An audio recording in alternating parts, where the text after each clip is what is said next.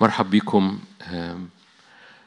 جوايا إدراك كده بسيط كذا إدراك يعني لأنه من الصبحيه الرب بيقول لي حاجة مربوطة جدا باللي كان بيحصل وقت العبادة فعايز أشجعك جدا اللي كان بيحصل في وقت العبادة ده مش صدفة. حبيبي اتفضل. مش الكرسي فندم.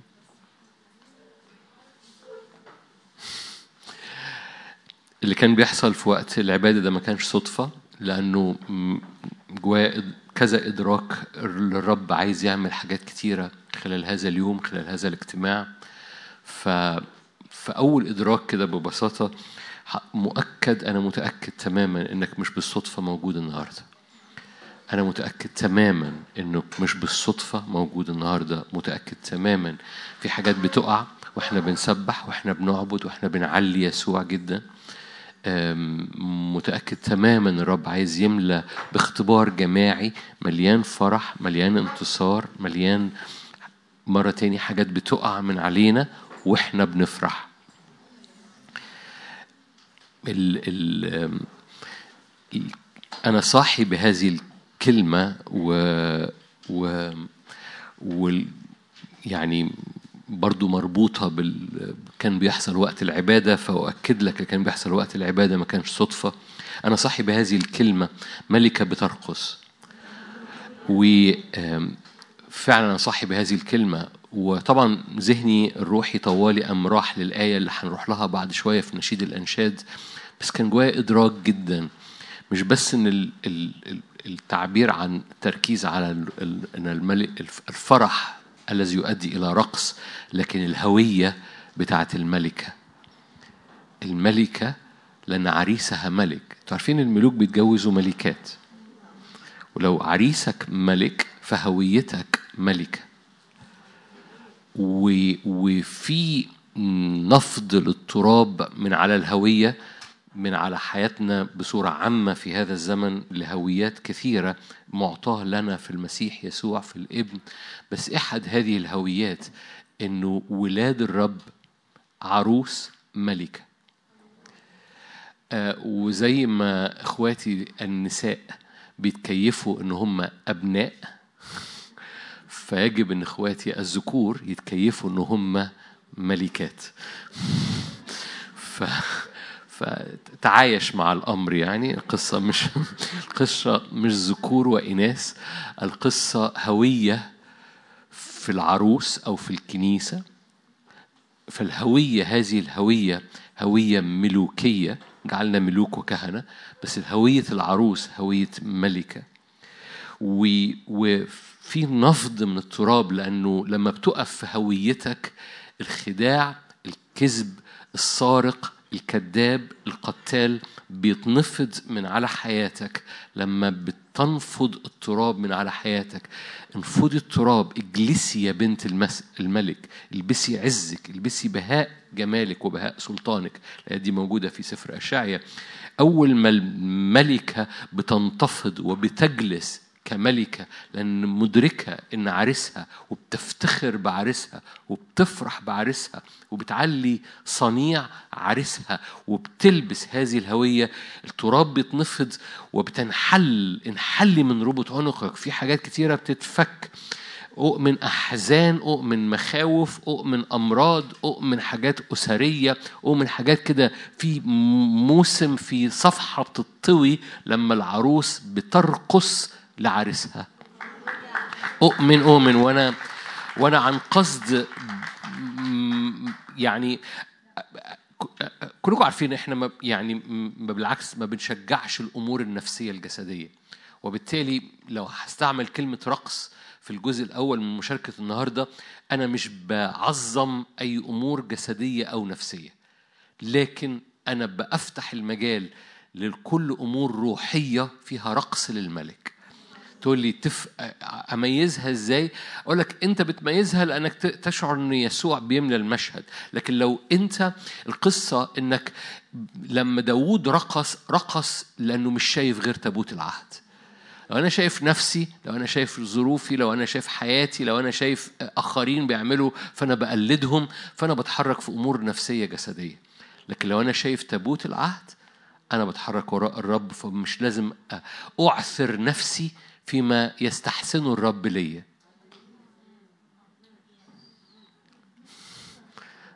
مركبة الجملة بس هقولها تاني.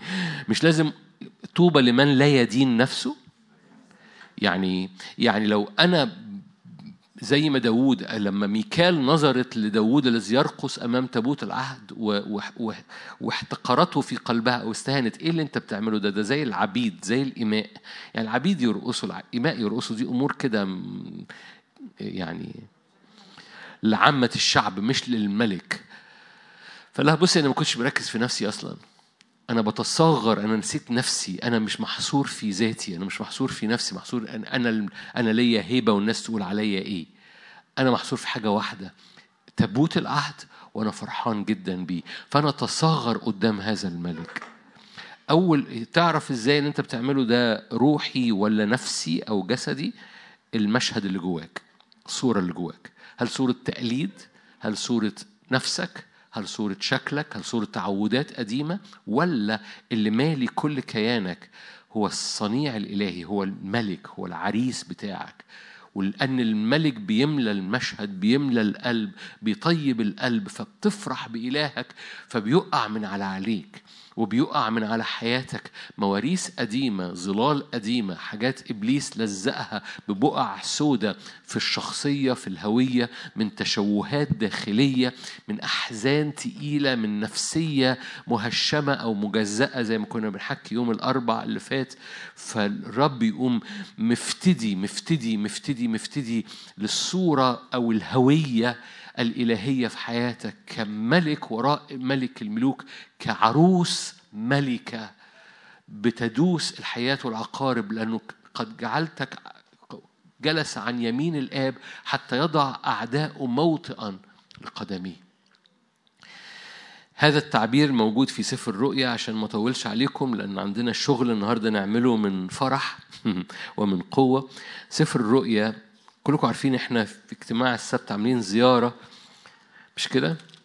زيارة لسفر الرؤيا، ليه بسميها زيارة لسفر الرؤيا؟ لأن هو ما هوش تفسير آية آية وإن كنا هنعدي بسفر الرؤيا كله، إحنا يمكن ده الاجتماع الخامس في سفر الرؤيا، لكن آه بنعدي هنعدي عليه كله لكن مش تفسير آية آية لأنه خلي بالك كلكم سمعتوني بقول هذا التعبير السمعة بتاعت سفر الرؤيا إنه سفر مخيف ودي سمعة خاطئة لسفر الرؤيا. قصد سفر الرؤيا إنه يملاك بالإيمان. الإيمان لا يأتي من تفسير الأحداث اللي موجودة في سفر الرؤيا. الإيمان يأتي من إعلان يسوع المسيح الموجود في سفر الرؤيا. انت بتدور على الاعلان بتاع يسوع المسيح في سفر الرؤيا مش بتدور على مين هو الايه ومين هو البحر ومين هو الوحش ومين هو القرن ومين هو ال... انت بتدور على اعلان يسوع المسيح. ببساطة بلغة بسيطة هو المشهد في سفر الرؤيا كله هو مشهد الخروف القائم دائس كل قوة أخرى. إن التاج الملوكي بيكسر أي تيجان أخرى إن المسحة الإلهية بتكسر أي أنيار أخرى وإن ملكوت الرب أقوى من أي ملكوت آخر. هو ده المشهد العام هو ده الإعلان العام هو ده المشهد اللي بيملى العروس في كل سفر الرؤيا لا مشهد آخر لا مشهد آخر. الأسبوع اللي فات حكينا عن أو بقول هذا التعبير بقالي فترة من أول ما بدينا سفر رؤيا سفر رؤيا مليان محاور معدية من أول سفر رؤيا لآخر سفر رؤيا وهذه المحاور هي محاور الانتصار أو محاور الغلبة. لو فقدت رؤيتك يمكن الأسبوع الجاي كل مرة بقول لكم الأسبوع الجاي. يمكن الأسبوع الجاي أجمع لكم الخمس محاور الموجودة في سفر الرؤيا من أول رؤيا واحد لرؤيا 22 ده الخط لما تركبه انت متحرك في نصرة معدية ايا كان اللي بيحصل أختام أبواق لعنات مش عارف إيه ايا كان اللي بيحصل في حاجة معدية في محور معدي في خمس محاور معدية في خلال سفر الرؤيا كله من أوله لآخره لما بتركبها لو جاز التعبير بتركبها لما بتمشي فيها بتركز عليها هي نصرة نصرة نصرة مستمرة طول الوقت وده مقاصد الرب للكنيسه إنها كنيسة غلبه النهارده حكى عن محور من هذه المحاور لأنه كل محور من دول طويل فمش هقدر يعني هجمعهم لك يمكن الأسبوع الجاي على الخمسة. بس الأسبوع اللي فات حكيت إزاي الكنيسة مثبتة في العرش. فاكرين؟ حد فاكر؟ زي الكنيسة مثبتة في العرش؟ حضرتك مثبت في العرش. تقول لي مثبت إزاي في العرش؟ حضرتك موجود في العرش من دلوقتي. موجود في العرش من دلوقتي. انت موجود في الجالس على العرش انت موجود في ال 24 شيخ الكنيسة الكاملة انت موجود في صلوات القديسين البخور الصاعد أمام العرش. حضرتك مثبت في العرش طول الوقت من دلوقتي. حضرتك في الجسد هنا لكن حضرتك روحيا مش إن شاء الله هتقف قدام العرش في العرش من الآن. الكنيسة في العرش من دلوقتي. الكنيسة اللي هتغلب في الأزمنة اللي جاية هي كنيسة مش بتحاول توصل للعرش هي كنيسة مثبتة في العرش. فرق ضخم جدا في الإدراك الداخلي. دي نقطة مهمة. ارجع الأسبوع اللي فات لو أنت ما سمعتوش. حضرتك مش بتحاول توصل للعرش. ابن للرب بنت للرب مغسول بدم الحمل انت موجود في المسيح يسوع. المسيح جالس. على العرش جالس ده المسيح. على العرش جالس ده الخروف القائم. حضرتك مثبت في العرش في المسيح يسوع من الآن. حضرتك مثبت أمام العرش في ال 24 شيخ لأنهم بيمثلوا الكنيسة الكاملة كنيسة العهد القديم والعهد الجديد على بعضهم قدام العرش. حضرتك بالفعل ليك أكسس مثبت مش ليك أكسس يعني هحاول إن شاء الله ليك أكسس يعني حضرتك مثبت قدام العرش وفي العرش في المسيح في ال 24 شيخ وفي البخور الصاعد صلوات القديسين اللي قدام العرش. ده الأكس الأكسس أو المحور اللي معدي في كل سفر الرؤيا ويمكن نبص عليه خلال الأسبوع الجاي لما نحكي على المحور كله. لكن ده المحور الأساسي ايا كان ما يحدث هك مثبت في العرش. يحصل هنحكي مع بعض أكتر الأسبوع الجاي أنا عايز أوصل للي كان الرب عمال بيكلمني عليه من الصبحية. هذه الملكة التي ترقص للملك. بالمناسبة في العرس الملكة ترقص للملك. في التقليد اليهودي ده لو أنت مالكش نفس يعني.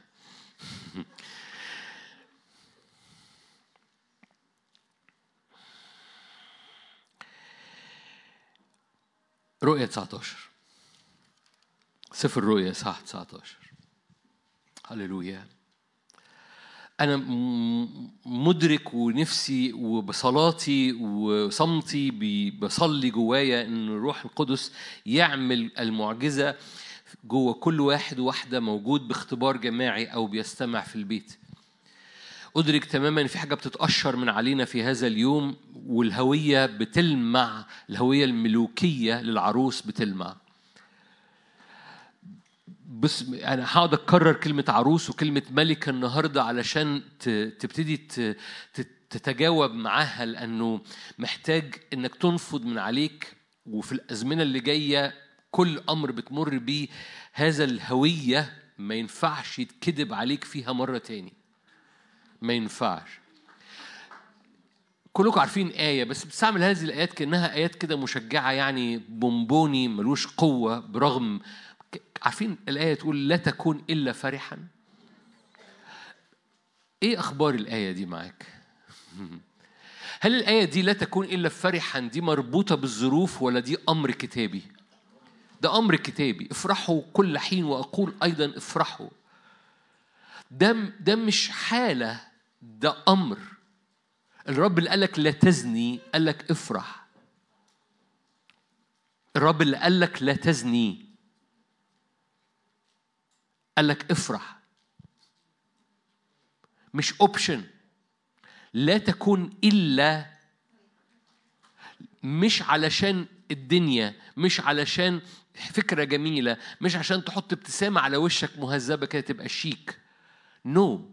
فرح الرب قوة دي مش اقتراح إلهي ده سلاح إلهي.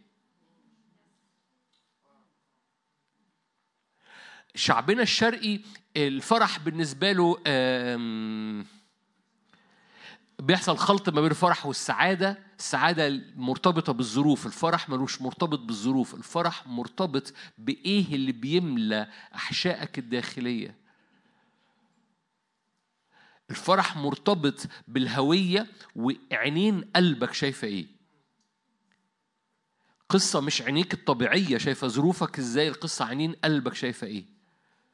يسوع لما قال تروني فتفرح وشوشكم. تروني فتفرح أفكاركم. نو قال تروني فتفرح قلوبكم. لما قلبك بيرى هذا القلب الرائي للابن بيفرح. هذا هو الفرح. السعادة إنك حاجة حواليك تحصل. حد يقول لك نكتة. السعادة حاجة ليها علاقة بظروف خارجية. شعبنا الشرقي أصلا لا يميل للسعادة ولا يميل للفرح.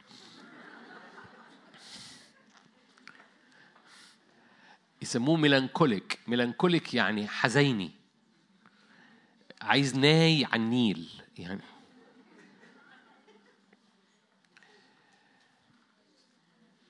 ملكوت الرب مش كده.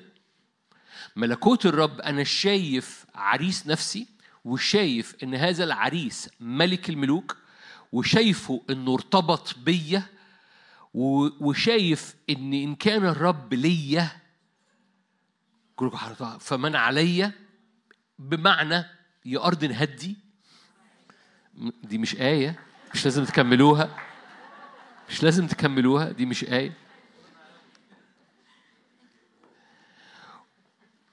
بمعنى إن أي قوة أرضية نهدي أي حاجة أنا خايف منها نهدي أي حاجة لزقت فيا نهدي أي وجع جوايا جاب بسبب الظروف بسبب أحداث بسبب تاريخ بسبب خزي بسبب حاجات اترمت على حياتي أي وجع جوايا انهدي ليه؟ لأني أنا مش شايف غير عريسي وفرحان بيه تماما وعريسي ده ملك الملوك ده سحق رأس الحية ده كاسر الموت ده بيحبني إلى المنتهى مش لأني أستحق أنا سوداء.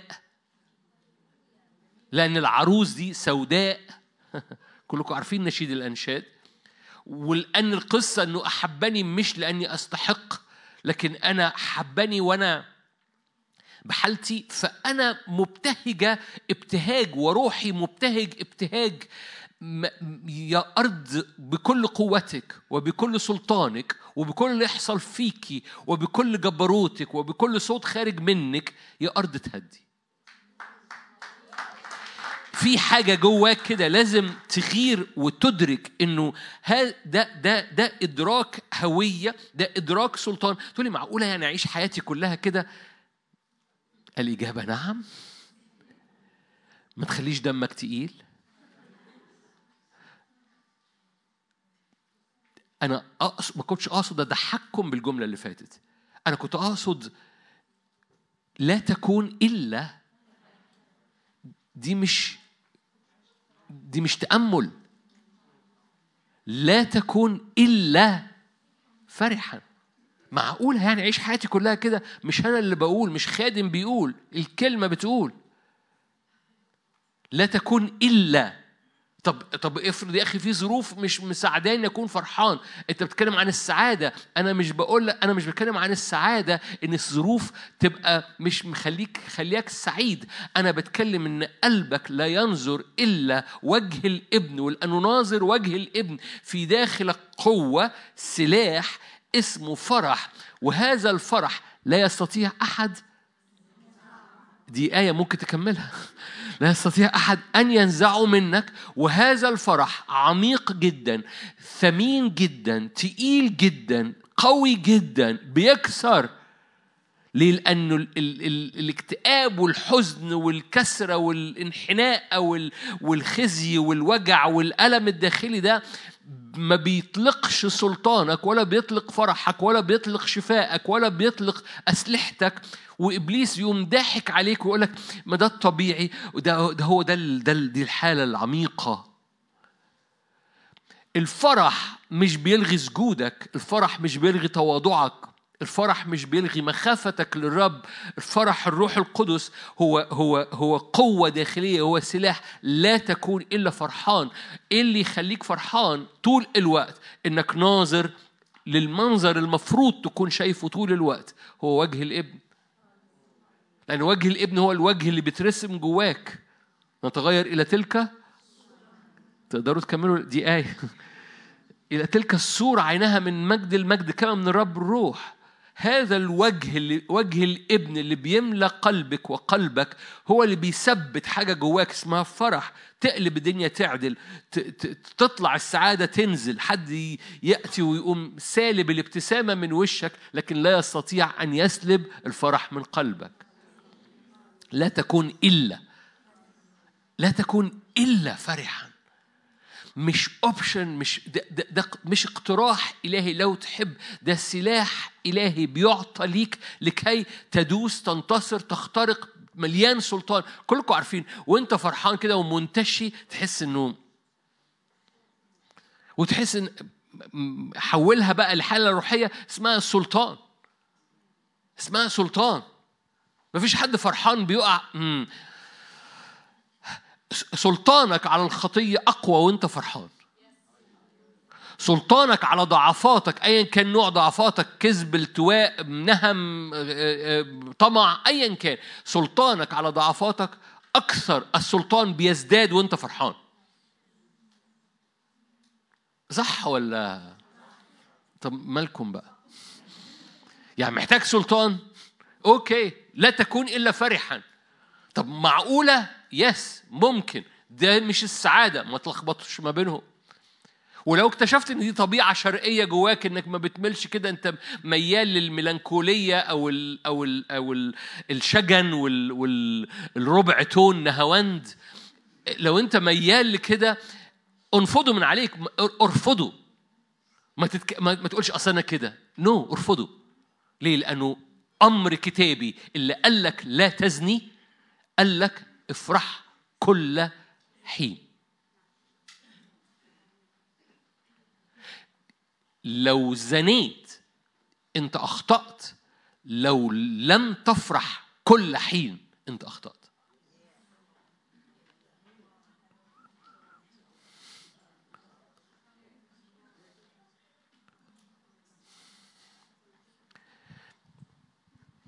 صباح الخير رؤية 19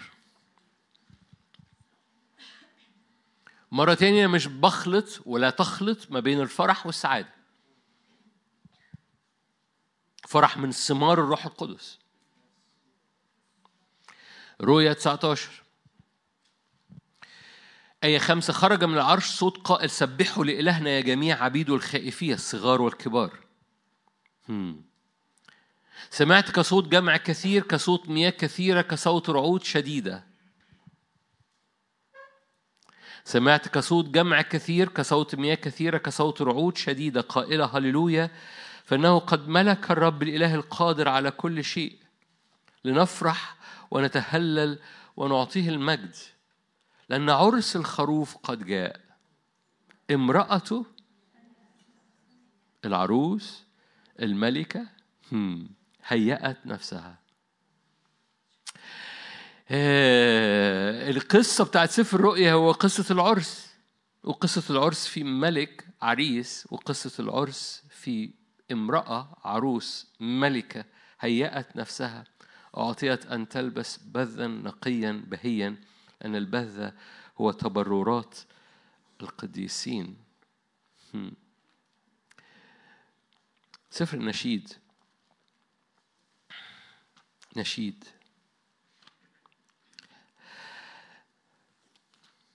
اللغة بتاعتنا في الأزمنة اللي جاية كلها يجب أنها تكون لغة الملكوت لغة العروس لغة الملكة لغة الغلبة لغة العلية لغة الكنيسة العروس اللي بتتقابل مع السماء في العلية الروحية ليه؟ لأنها مثبتة قدام العرش هي مثبتة في العرش. ده محور بصوا أنا بتكلم عن سفر الرؤيا سفر الرؤيا هو سفر الملكة والعريس بتاعها.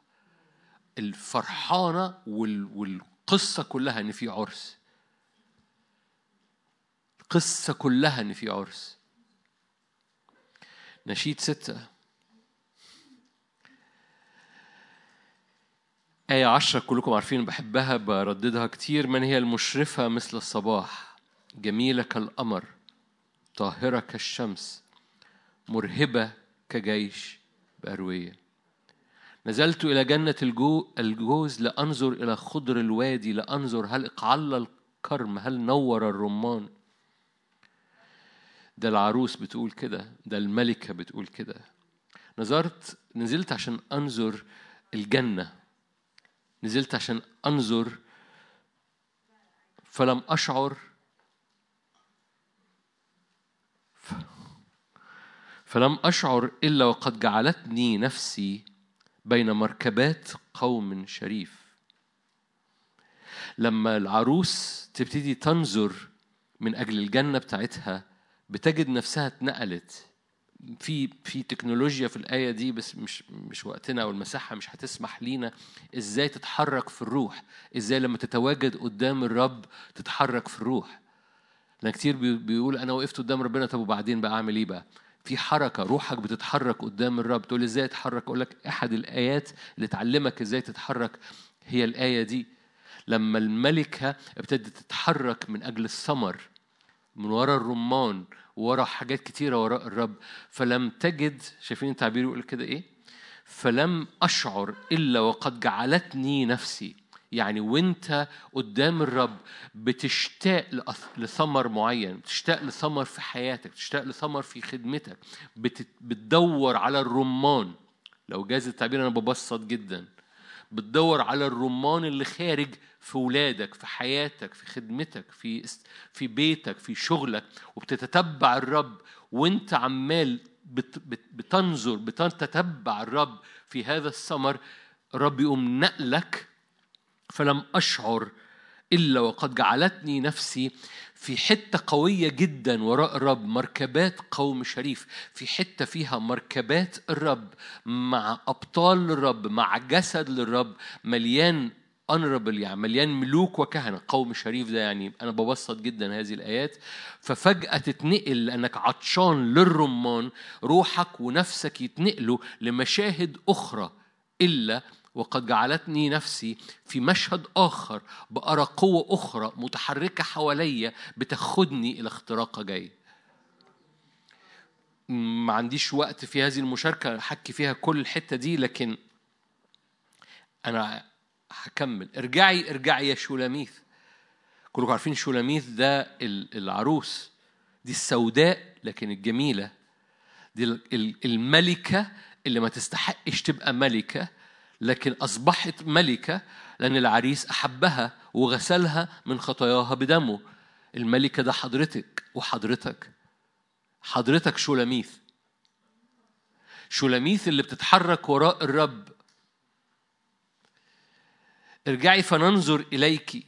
ماذا ترون في شولاميث ده الحديث اللي بيجري ما بينها وما بين الآخرين مش موضوعنا دلوقتي. الآخرين إحنا مش بنفسر. سفر نشيد الأنشاد دلوقتي. ارجعي فننظر إليك. لو عايزين عايزين نحكي بلاش نحكي. هنفتح في الحتة دي. ماذا ترون في شولاميث ده العروس بتقول لهم ماذا ترون فيا؟ لأن شولاميث ما زالت مدركة أنها سوداء ما زالت مدركة أنها محبوبة بلا استحقاق. ما زالت مدركة إنه إنه ما يحدث في حياتها والنقلات ومركبات قوم شريف وإنها مستندة على ذراع حبيبها وإنها جميلة كالقمر طاهرة كالشمس. كل القصص دي هي هي حاصلة بس هي مش مدركاها زي كثيرين مننا وزي إحنا لغاية دلوقتي مش مدركينها للآخر. فماذا ترون في شولاميث وكلكم عارفين هذه الآية بحبها برضو من زمان بقولها كتير مثل رقص صفين. ببساطة هذه الآية مش واضحة قوي في العربي بس مكتوب لو أنت معاك إنجيل الشواهد في رقم مكتوب فوق صفين هو رقص ملائكة أو رقص محنيم ده اللي حصل مع يعقوب وهو راجع. حصل إن بقى في معسكرين معسكر ملائكة فوقيه ويعقوب وزوجاته وأولاده وعبيده تحت. فسمى دع يعقوب سمى هذا المكان محنيم يعني معسكرين يعني ملائكة فوق متحركة ويعقوب على الأرض متحرك. ماذا ترون في شولاميث ماذا ترون في الملكة؟ ماذا ترون؟ مثل رقص المعسكرين دول. الملائكة اللي فوق والشعب اللي تحت بيرقص. أنا عايز أقول لكم هو ده اللي أنا صحيت بيه النهاردة اللي كان بيحصل في العبادة ما كانش بالصدفة. إن يبقى في فرح في هذه العبادة فرح ملوكي وفرح هيستمر في الاجتماع الأخير مش بالصدفة. هو ده المشهد اللي ربنا عايز يطلقه في وسطينا. هو رقص محنيم هو رقص المعسكرين معسكر الملائكة اللي فوق ومعسكر الشعب اللي على الأرض لأنه هو دي العروس هو ده العرس. العروس هيأت نفسها.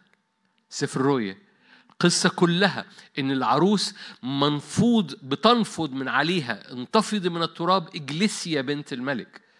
انحلي من ربط عنقك. في حاجات بتتفك من على نفسيتنا من على قلوبنا هذا اليوم.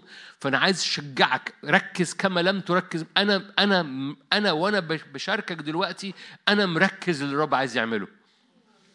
لأني مدرك إنه أنا مش محضر وعظة أنا أنا مدرك خطوط هو عايز يعملها وبتتبعه جوه روحي وأنا بشاركك ليه؟ لأن الرب عايز يطلق حركة ملائكية لأن ده رقص الملائكة لو بصيت في إنجيل الشواهد تحت مكتوب كده رقص ملائكة أو رقص محنيم محنيم يعني المعسكرين معسكر الملائكة ومعسكر الشعب اللي على تحت ده المكان اللي سماه يعقوب محنيم معسكرين.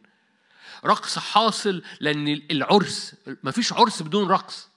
مش بتكلم على أمور أرضية. مفيش عرس بدون رقص. وبالتالي في حاجة بتحصل لأن المشهد بتاع سفر الرؤيا هو مشهد العرس الأخير اللي مليان العريس الملك الملوك والعروس اللي بترقص للملك لأنها هيأت نفسها بتبررات القديسين بالبر. امور مش جسدية الأمور مش نفسية. بر يسوع المسيح. ليه؟ لأن المشهد كله هو مشهد الابن. قياس قامه ملء المسيح. وبالتالي في حاجة بتقع من على من صور مشوهة سوداء في الهوية في النفسية. ومن فضلك ما تساومش معاها ما تتكيفش عليها ما تتركهاش ما تتركش ظلال سوداء ما ما ما ما, ما, ما, ما تفاصلش. العروس مليانة مجد. طاهرة كالشمس قوية قوية ومرهبة كجيش بألوية جميلة كالقمر مشرفة مثل الصباح. عشان كده ماذا ترون في شولاميث ده أنا سوداء. آه بس إحنا بنرى فيكي رقص محنين. بنرى فيكي رقص محنين.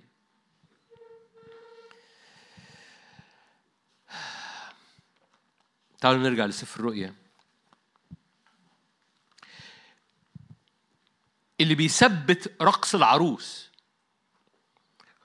أكسس تاني شغال في سفر الرؤيا أنا حريص إني أكون ملتزم معاكم. أنا ممكن أكمل بصورة نبوية ونصلي لكن أنا عايز ملتزم معاكم بالزيارة اللي إحنا بنعملها من بداية هذه السنة لسفر الرؤيا احد احد المحاور اللي شغالة في سفر الرؤيا من أول لحظة لآخر لحظة في سفر الرؤيا مش بس إن العروس أو الكنيسة مثبتة في العرش لكن إن العروس العرش بالنسبة لها محوري مركزي يعني هي متثبتة والعرش مركزي محوري. هقول لك يعني إيه اللي أنا عايز أقوله حالا. العرش مش مشهد العرش مش مش تابلو بتعلقه في الأوضة عندك. العرش انتر يعني تفاعلي. حضرتك بتسجد قدام العرش بتقرب العرش مدرك إنك ساكن مثبت في هذا العرش. دي ده ده محور. بس في محور تاني منظره قريب بس هو مش قريب على الإطلاق لأنه من العرش ده بيخرج حاجات هو تفاعلي. والأمور اللي خارجة من هذا العرش محور مستمر ومهم جدا لانتصار الكنيسة على مدار سفر الرؤيا. فالاسبوع اللي فات حكينا إنك في محور. أنتوا فاهمين يعني إيه محور؟ مش كده؟ محور يعني حاجة مستمرة شغالة شغالة شغالة شغالة بعرض سفر الرؤيه أو بطول سفر الرؤيه عرض أو طول. شغالة من كل سفر من رؤية واحد لرؤية 22 إن الكنيسة مثبتة في العرش. موجودة بسبب إن في جالس على العرش وهي مثبتة في الجالس، هي مثبتة في ال 24 شيخ، هي مثبتة في البخور الصاعد قدام العرش، فالكنيسة مثبتة في العرش. خطوة نمرة اتنين بقى والمحور نمرة اتنين اللي مستمر بطول سفر الرؤيا إن العرش ده مش مصمت. أنا متثبت قدام العرش بس العرش ده مش مصمت مش تابلو صامت. هذا العرش بيخرج منه تفاعلي بيخرج منه أمور والأمور اللي خارجة منه دي مش آه، هي هي لازم أتجاوب معاها لازم أدرك إن أنا مثبت في هذا العرش وفي حاجات خارجة من هذا العرش هي سبب قوتي.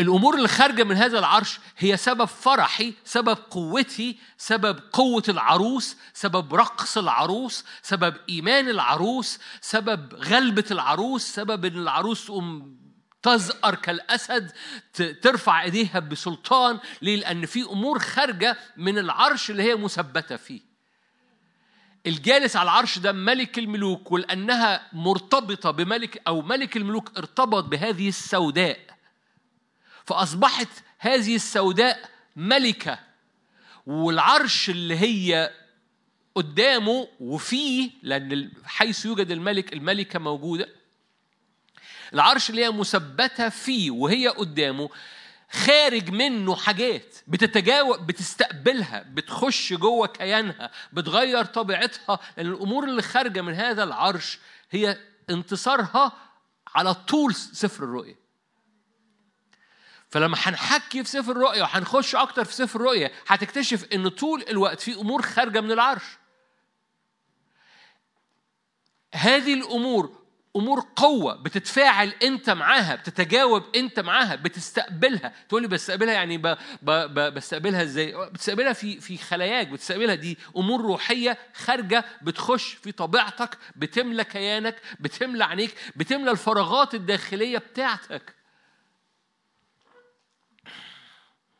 انت. بقالي أسبوعين ثلاثة عمال بحكي حك... وفي ال... في الاربع كمان بحكي عن التركيز صح بحكي عن إنه انه. إيه اللي بيملاك من جوه لو لو لو انت بتملى بتملى ذهنك ووقتك بالدوشة بالفوضى النفسية المجزأة اللي كنا بحكي عليهم الأربع وبتعيش فيها بتخبط في الدنيا بتجد إنه الدنيا كلها متلخبطة. أول ما تجد إن في احتياج جواك حاول أديكم مثل.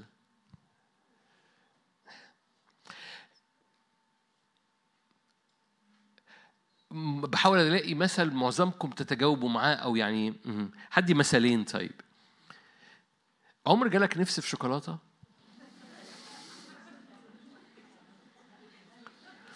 عمر جالك نفس في شوكولاتة وانت بتحاول تخس؟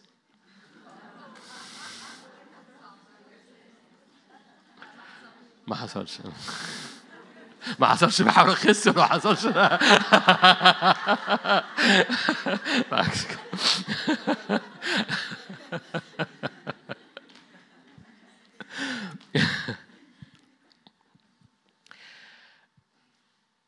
عمرك انتصرت.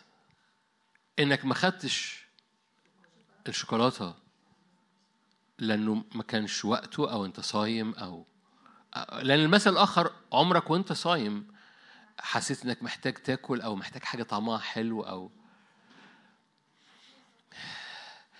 بيبقى قدامك حاجة من اتنين لما لما تهفك نفسك أنا بدي مثل طبيعي عشان بس لما تهفك نفسك على حاجة طعمها حلو وأنا مش بحكي على شوكولاتة. لما تهفك نفسك على حاجة تدي طعم حلو لنفسيتك عارفين إن نفسك بتطلب دايما حاجة طيبة؟ وكتير نفسك تطلب حاجة طيبة ويبقى الأقرب لنفسك أمور جسدية. وأنا مش بتكلم عن الشوكولاتة. فالأقرب لنفسك آه النهم أو أقرب لنفسك النجاسة أو الأقرب لنفسك إنك تتفرج على التلفزيون أو الأقرب لأن نفسك محتاجة حاجة تلهيها. نفسك عايزة طعم حلو لأنك أنت مشدود طول الوقت أو في حاجة ضغطاك طول الوقت أو جاي من الشغل تعبان. فاكرين عيسو؟ حب يملى نفسه بحبة عدس ليه هو عايز يملى فملا بنهم فاكرين داوود؟ حروب حروب حروب حروب. ففي أزمنة الملوك داوود زهق من الحروب. فقال إيه؟ أنا هقعد اطلعوا أنتوا أنا مش هحارب. هطلع على السطح استريح أملأ النفس اللي عايزة تستريح دي إنه تأمل في المرأة اللي بتستحم وزنى بيها. في في في في حاجة مهمة لما تشعر جواك إنك محتاج تملى فراغ جواك. ممكن تملاه بالأسهل وممكن تملاه بالأجمل. انتصارك أنا هرجع للمثل العبيط جدا اللي قلته بتاع الشوكولاتة. انتصارك في قصة الشوكولاتة إن في حاجة تانية لما انتصرت. يمكن مش كتير لما انتصرت على قصة الشوكولاتة إن في حاجة تانية ملت المشهد جوه نفسك. إنك أرفع مثلا أو إنك صايم أو إن في حاجة أغلى أو حد شغلك وقال لك تعالى نعمل حاجة فنسيت الشوكولاتة عشان تعمل حاجة تاني. ففي حاجة تانية ملت نفسك. أنا ليه بحكي ده؟ لأن مهم جدا إن العروس محتاجة تملى اللي بيحصل جواها لأن ضغطات ظروف إحمال وحاجات في العقل الباطن محملة وحاجات في العقل الظاهر محملة حاجات كتيرة محملة فتبقى عايزة أوتلت عايزة مخرج عايزة حاجة طعمها حلو مش شرط شوكولاتة. عايزة حاجة طعمها حلو نجاسة. عايزة حاجة طعمها حلو أو بحسب الجسد يعني طعمها حلو. بس هي طعمها مر جدا. حاجة طعمها حلو طمع حاجة طعمها حلو آه، آه، أتفرج على حاجة كويسة في التلفزيون. تمام؟ بس الحقيقي الحقيقي الحقيقي أنتوا عارفين إنها ليس لها قيمة هذه الأمور ليس لها قيمة من جهة إشباع البشرية. ما بتشبعش. بتاكل وتحس مور. الهوية لا تقول كفى. ولما بتسيب دي تبقى هاوية أكتر اديني أكتر اديني شوكولاتة أكتر. ومش بتكلم عن شوكولاتة اديني نجاسة أكتر اديني طمع أكتر اديني كذب أكتر اديني حزن أكتر اديني تعب أكتر اديني ألم أكتر. في ناس بتحب الألم. هنفتح نفسنا فتحة كبيرة. ده اسمه البين ايجو ده في علم النفس مشهور جدا. هو الأنا بتاعت الألم دي بتتغذى على الألم. فأول ما يبقى في حاجة وقت فاضي كده تعالى نتألم شوية تعالى نفكر في أفكار سودة. إحنا مت... أنتوا بتضحكوا على إيه؟ بتضحكوا على إيه؟ بالظبط. ف... ف... ده ده حقيقة. أنا بقول لكم بتضحكوا على إيه؟ لأن ده حقيقة. في ناس بتتغذى في ناس بتغذى. دخلنا في قصص كده عشان كده في ناس تتفرج على أفلام رعب. ما هو ده جزء من القصة إنه هو بيدور على ألم. عشان يفرغ الألم اللي جواه فبيدور على ألم براه فيزود الألم وقصص ما فمهم جدا العروس بتملى المشهد بتاعها. العروس بتملى الفراغ بتاعها. مش بأسهل حاجة ليها لكن بأجمل حاجة معروضة ليها. وهو ده سبب الفرح. لا تكون إلا سبب الفرح إن في عرس وهي مليانة بالعرس. فرح سبب الفرح إن في عريس جالس وهي مثبتة في هذا العريس وهذا العريس مش صامت مش ساكت مش مديها في التعبير كده في العلم النفسي يقول لك silent treatment مش مش بيعملها بالصمت. عارفين الراجل لما يبقى دمه تقيل؟ بعض السيدات عارفين في بعض مش هبص لأي حد في بعض السيدات عارفين جوزها يقوم إيه مديها وش بلاكاش ده حاجة صعبة قوي لو انت راجل اوعى تعمل كده مع مراتك. تواصل. رجوعا بخش في مواضيع كتيرة جانبية. يعني. انت راجل برضو. مراتك موجودة في القاعة؟ بتسمع هناك؟ طيب. اوعى تديها وش بالكاش.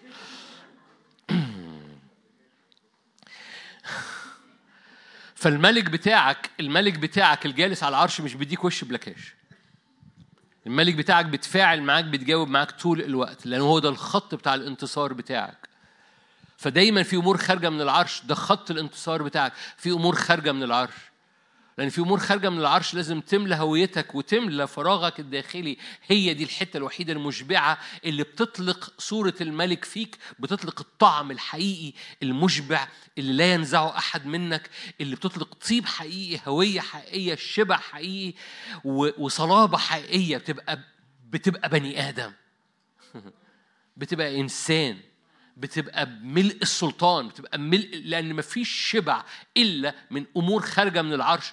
مفيش شبع ولا كرامة ولا ولا مجد ولا هوية إلا بأمور خارجة من العرش. أي حاجة تانية ليس لها قيمة من جهة إشباعك. على الإطلاق على الإطلاق. ولا ناس ولا خدام ولا ولا ولا ولا أي شيء. وأنا بقول يعني مش هنزل بقى للخطية بقى. ولا فلوس ولا ولا ولا أي شيء. لا فقط الشيء الوحيد اللي بيشبع وبيطلق الهوية بتاعت العروس هو أمور خارجة من العرش. عشان كده هي مثبتة هي مثبتة في العرش وبتستقبل الأمور الخارجة من العرش طول الوقت. تعالوا نبص مع بعض. سفر الرؤيا صح الأولاني. أنا أنا هحاول أمشي بسرعة حاضر. رؤيا واحد. بصوا أنا في في حاجة خارجة من العرش. مجملها في السفر الرؤيا كله همشي معاك كده خط في سفر الرؤيا همشي هذا المحور معاك. الخارج من العرش صوت. لأن هو مش بيديها وش بلاكاش هو خارج من العرش صوت. خلي بالك الصوت ده مش صوت يعني مش كلام. الصوت ده قوة. فصوت الرب قوة. أوكي؟ بس هنحكي هنحكي عن هذا الصوت. هحاول أمشي بسرعة. صوت رؤيا واحد. رؤيا واحد. أنا يوحنا أخوكم آية تسعة. رؤيا واحد تسعة. أنا يوحنا أخوكم وشريككم في الضيقة وفي ملكوت يسوع المسيح وصبره. كنت في الجزيرة التي تدعى بطمس. من أجل كلمة الله ومن أجل شهادة يسوع المسيح كنت في الروح في يوم الرب. سمعت ورائي صوتا عظيما. حكينا ليه الصوت دايما بيبقى من وراك. فاكرين؟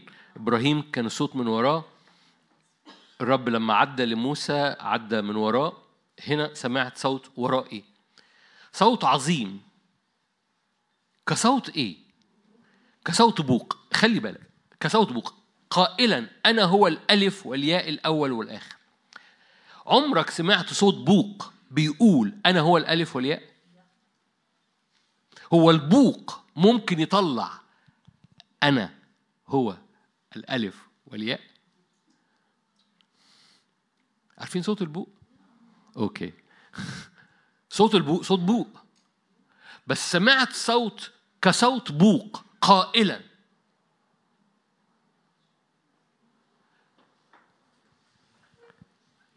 أنتوا هنا؟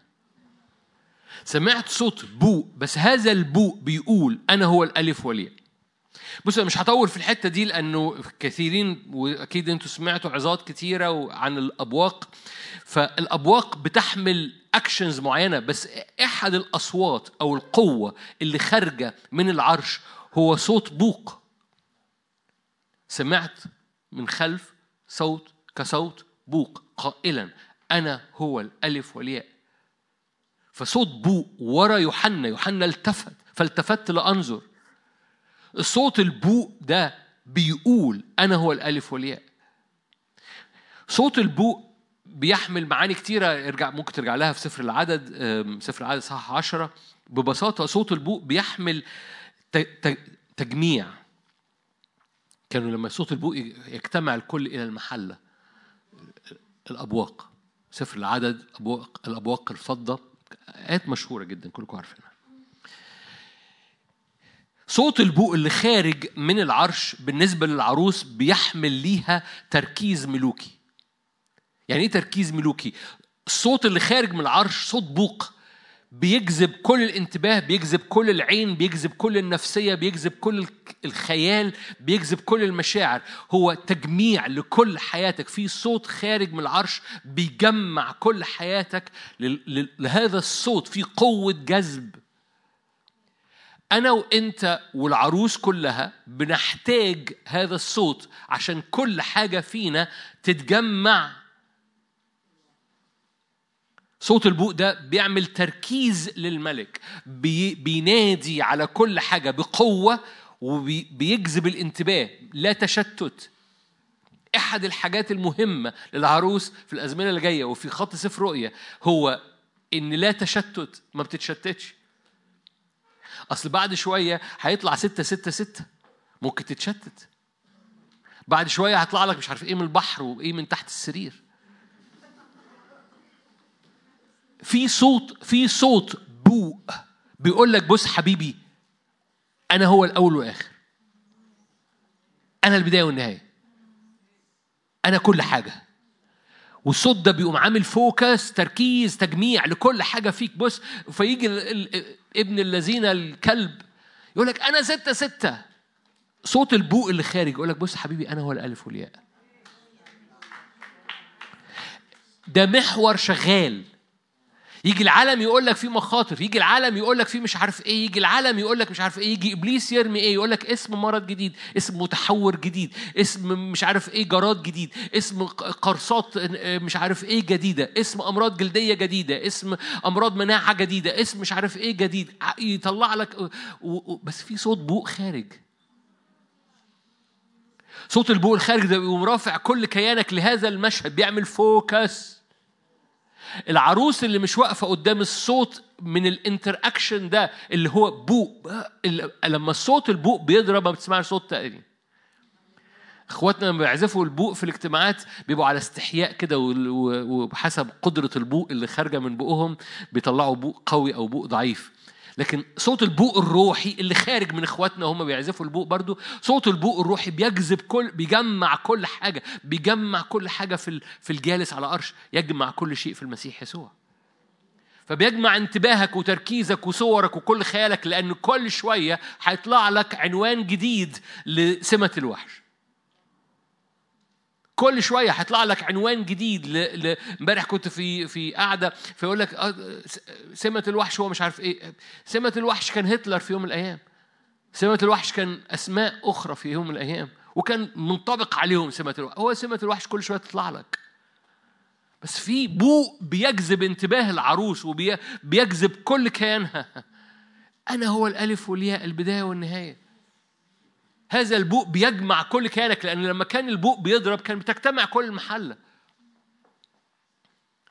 فالنهاردة صوت البوق بالنسبة للعروس هو صوت اللي بيجمع تركيزها تركيز ملوكي لأن من العرش interaction إن العرش ده مش تفاعلي في حاجة خارجة منه صوت بوق بيتكلم وده مش طبيعي إن البوق يتكلم بس هذا البوق بيجذب انتباهك للملك هو تركيز ملوكي.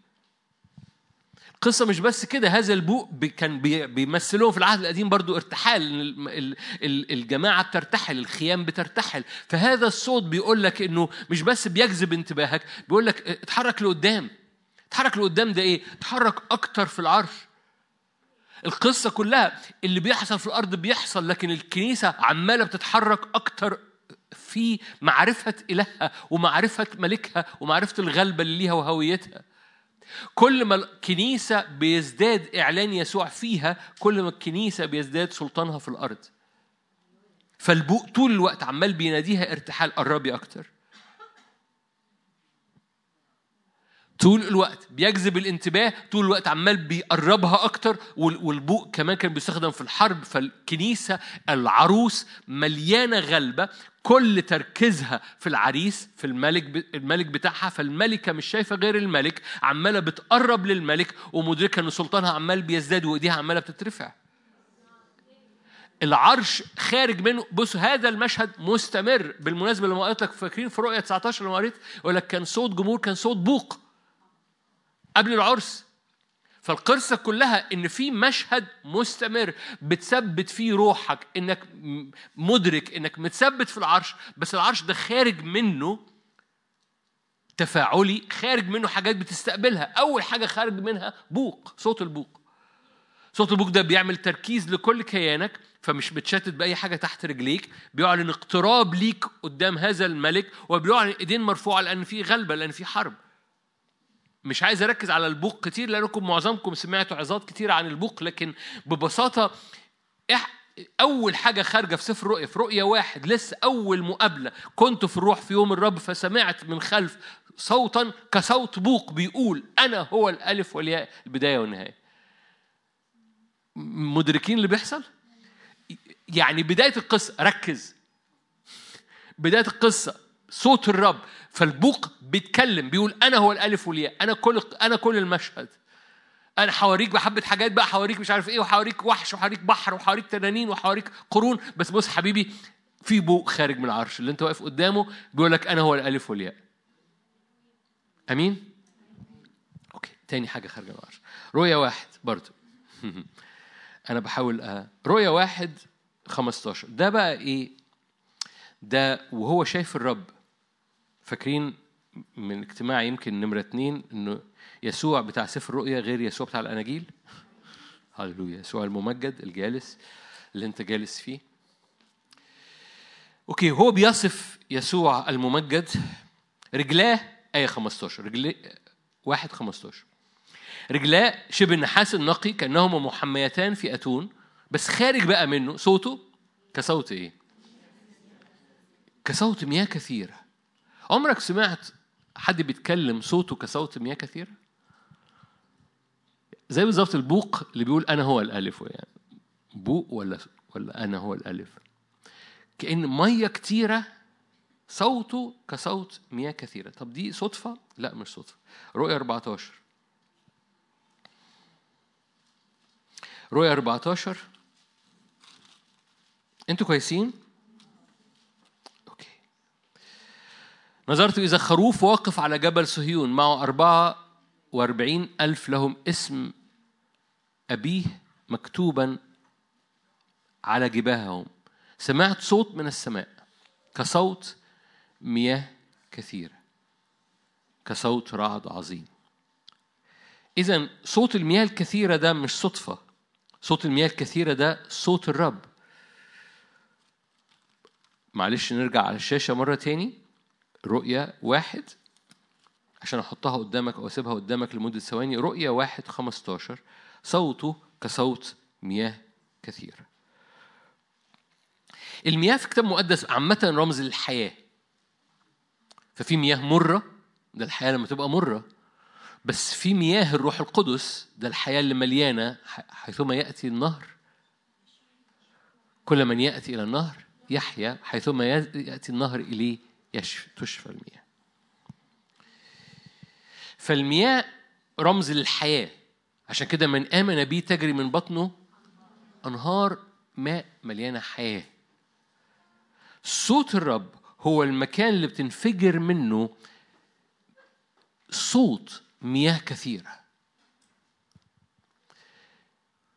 العروس في كل مسيرها هي ما ينفعش تخرج من قدام العرش أو ما تستقبلش اللي خارج من العرش اللي هو بيحمل لها مياه كثيرة تشرب من النهر في الطريق.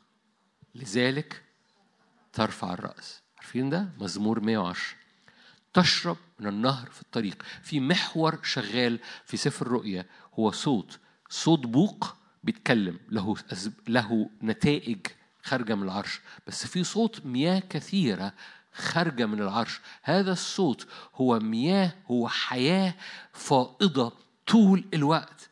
هذه العروس لا يصيبها هزال لا يصيبها عطش ما بتموتش من العطش. فاكرين شمشون لما قال له أنا بصنع خلاص وراك يا رب أنا بخدمك. كيف أموت من العطش؟ فضرب لحي الحمار فشرب فانتعشت روحه ودعي هذا المكان عينها قوري يعني العين أول عين الذي يدعو عين الذي يطلب الرب. دي قصة في سفر في شمشون في سفر القضاء. ممكن ترجع لها بعدين. وببساطة العروس أبدا لا تعاني من عطش. العروس دائما واقفة قدام العرش وخارج من هذا العرش صوت صوت الرب مليان حياة كثيرة. فهي طول الوقت بتدفلق عليها مياه الروح القدس لأنه كلامي روح وحياة. صوت الرب عمال بيفيض على أحشائها بيفيض على على ما داخلها بمياه كثيرة طول الوقت. فعمال بيزيح التراب بيزيح المية اللي بتتعكر بيزيح المرارة بيزيح المية اللي اللي اتملحت جوانا بيزيح كل مخاوف قديمة لأنه بينزل مية كتيرة طول الوقت. وجودك قدام الرب بيفيض على حياتك بمية كتير. أوكي أنا ممكن أقعد أوعظ أنا مش عايز أوعظ. حسقيال حسقيال 43 معلش. حسقيال 43 ح... همشي أسرع. حسقيال 43 أنتوا هنا؟ أوكي. حسقيال 43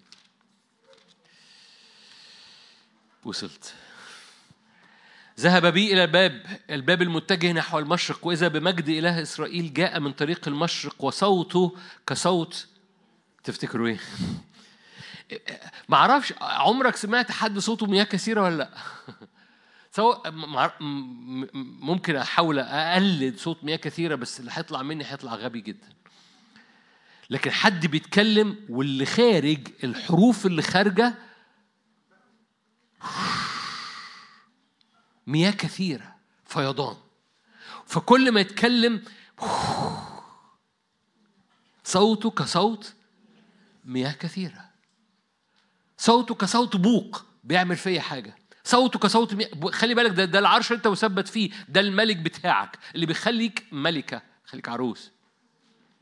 صوته كصوت مياه كثيرة فعمال بيدلق فيك عمال بيدلق فيك عمال فيضان. ده هو ده النهر السباحة الذي لا يعبر يكونش يكونش طول ما انت واقف قدام العرش مش بس بيجذب انتباهك ويقول لك ما تهتمش بأي حاجة أنا هو الألف والياء. لا ده عمال بيغسل عمال بيغسل عمال بيغسل عمال بيغسل عمال بينزل مياه كثيرة على دماغك على عينيك على أفكارك على رؤاك فعمال بيمسح وعمال بيقدس وعمال بيغسل وعمال بيغطيك في الروح وعمال كما تجري الايل إلى جداول المياه. مش بس بتجري إلى جداول ده, ده رب عم صوته عمال مية كتيرة. فالعروس عمالة قاعدة قدام هذا الصوت. الصوت مش قصة إضافية في حياتها ده صوته كصوت مياه كثيرة. إيه اللي بيحصل؟ كصوت مياه كثيرة الأرض أضاءت من مجده. أتاري لما صوته كصوت مياه كثيرة عمال بيغسل الأرض بيغير الأرض. أنا همشي بسرعة عشان أنط معاك. حسقيال واحد. هنط معاك للخارج من العرش برضه. حسقيال واحد ده ده حسقيال قدام العرش. هاخد جملة وأطلع بيها. حسقيال واحد آية 24 لما صارت دي صارت ال ال ال صارت ال ال الكائنات الروحية بأجنحتها. خلي بالك. حسقيال 1 24 لما صارت سمعت صوت أجنحتها. صوت أجنحتها إيه؟ كخرير مياه كثيرة. تقولي ده مش صوت الرب ده صوت الأج... ده صوت أجنحة الكائنات الروحية. ولكن لا اكمل معايا. كخرير مياه كثيرة ده إيه ده؟ كصوت القدير. صوت ضجة. صوت جيش. أتاري أتاري هذا الصوت اللي خارج من العرش. هو صوت مياه كثيرة وكل حد بيتواجد قدام العرش. هذه المياه الكثيرة بتتحرك عليه وحواليه. بس صوت المياه الكثيرة ده مربوط ده صوت القدير مربوط بصوت ضجة صوت جيش.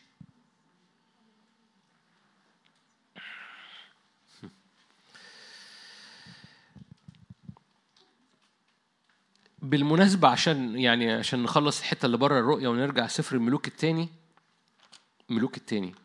أنا بقلب معاك عشان أختم. كان ممكن كان ممكن أقعد أشجعك بجمل بس أنت تشجع بقى. ملوك التاني سبعة. ملوك التاني سبعة.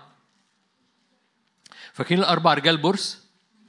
بعد ما حصل كلمة من إليشا عن غدا كلة الدقيق بشقل لما كان في مجاعة.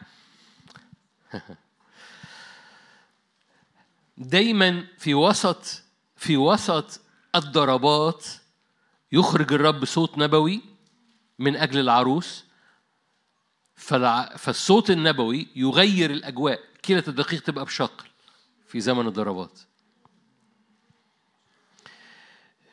هعديها مش هطول في الحتة دي عشان ما نخشش في صح سبعة؟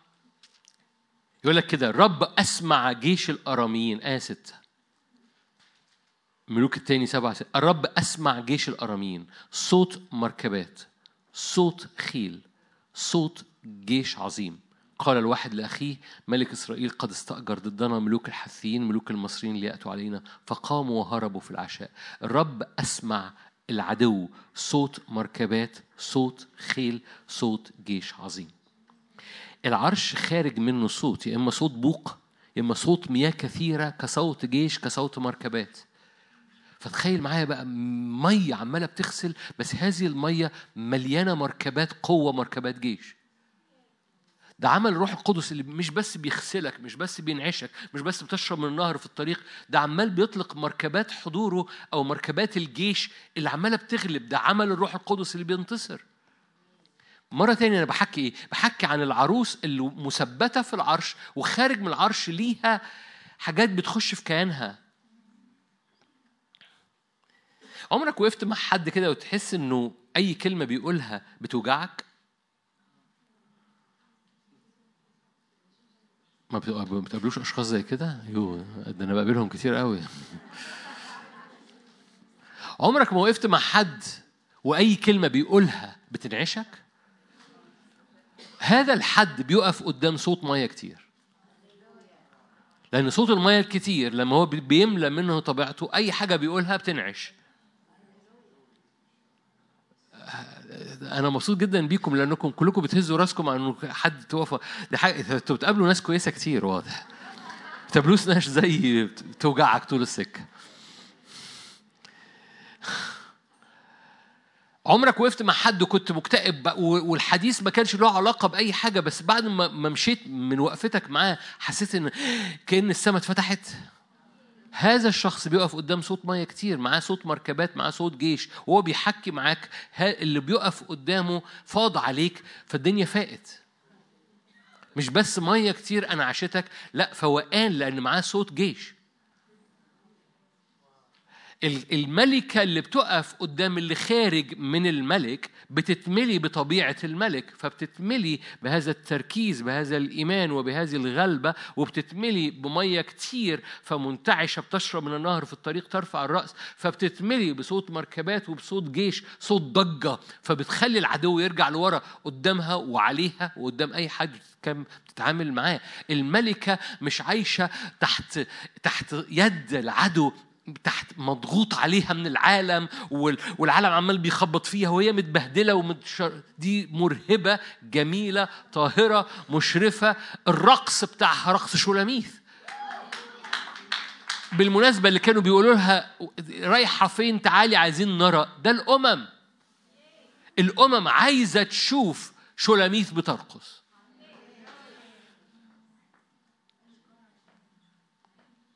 ما خدتوش بالكم؟ دي كرازة لوحدها. الأمم عايزة تشوف شولاميس بترقص شولاميس دي سوداء. بس طاهرة كالشمس جميلة كالقمر مرهبة كجيش بألوان رايحة فين يا شولاميث عايزين نشوفك. عايزين ش... ماذا تريدون أن تروا في شولاميث لها نريد أن نرى رقص صفين. رقص الملائكة. نريد أن نرى فرحك. نريد أن نرى افتخارك بالملك. نريد أن نرى تبررات القديسين.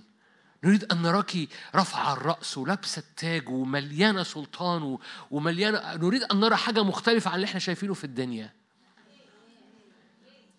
رايحة فين يا شولاميس عايزين نرى بهاء الملك بينعكس فيكي. رايحة فين يا شولاميس إحنا عايزين نراكي. بترقصي. عشان الوقت. رؤية أربعة. رؤية أربعة. لا تكون إلا فرحا. لا تكون إلا غالبا. لا تكون إلا مليان وجه الإبن جواك. لا تكون إلا ليه؟ لأن في صوت بوق بيجذب انتباهك. صوت بوق بيعمل تركيز ملوكي. أنا هو الألف والياء. في صوت مية كتيرة بتشربها وبتنتعش بيها بتغطي حياتك بتفيض على حياتك بتعمل صوت مركبات وجيش. رؤيا أربعة خلي بالك العرش انتر اكتف العرش تفاعلي. آية اتنين الوقت صرت في الروح وإذا عرش موضوع في السماء وعلى العرش جالس. ده المكان اللي أنت متثبت فيه ده سبب تثبيتك في العرش إن في على العرش جالس. وكان الجالس في المنظر شبه حجر يشبع عقيق وقوس قزح حول العرش في المنظر شبه الزمرد حول العرش 24 عرش. على العروش رأيت على العروش 24 شيخ جالسين متسربلين بثياب بيض. على رؤوسهم أكاليل من ذهب ومن العرش يخرج. خلي بالك قبل ما أكمل آية من العرش بيخرج حاجة. العرش انتر اكتف ما بيديك ما بيد مش بيديك وش خشب مش silence treatment من العرش دائما خارج حاجة. من العرش يخرج. هنا إيه؟ يخرج يخرج. حاضر بس عينيا تجيب الآية حاضر. أنتوا شايفين أنا بدور على آية تاني. من العرش يخرج بروق ورعود وأصوات. ما أعرفش أنتوا حضرتوا أنا اكتشفت طبعا إنكم بتفوتوا دايما حصة الفيزياء. إيه الرعود والبروق؟ لماذا تحدث الرعود والبروق؟ okay. إيه okay. البرق البرق بيحصل. لما في فرق في فرق ما بين درجة حرارة السماء ودرجة حرارة الأرض. ما بين طبقات عليا محملة بدرجات حرارة والأرض محملة بدرجات حرارة تانية. هنا برودة وهنا سخونة. أول ما يبقى في فرق في درجة الحرارة في برق بيحصل. دي شحنة كهربائية بتتولد ما بين موجب وسالب. في فرق في درجة الحرارة ما بين العرش والأرض. فدائما خارج من العرش برق.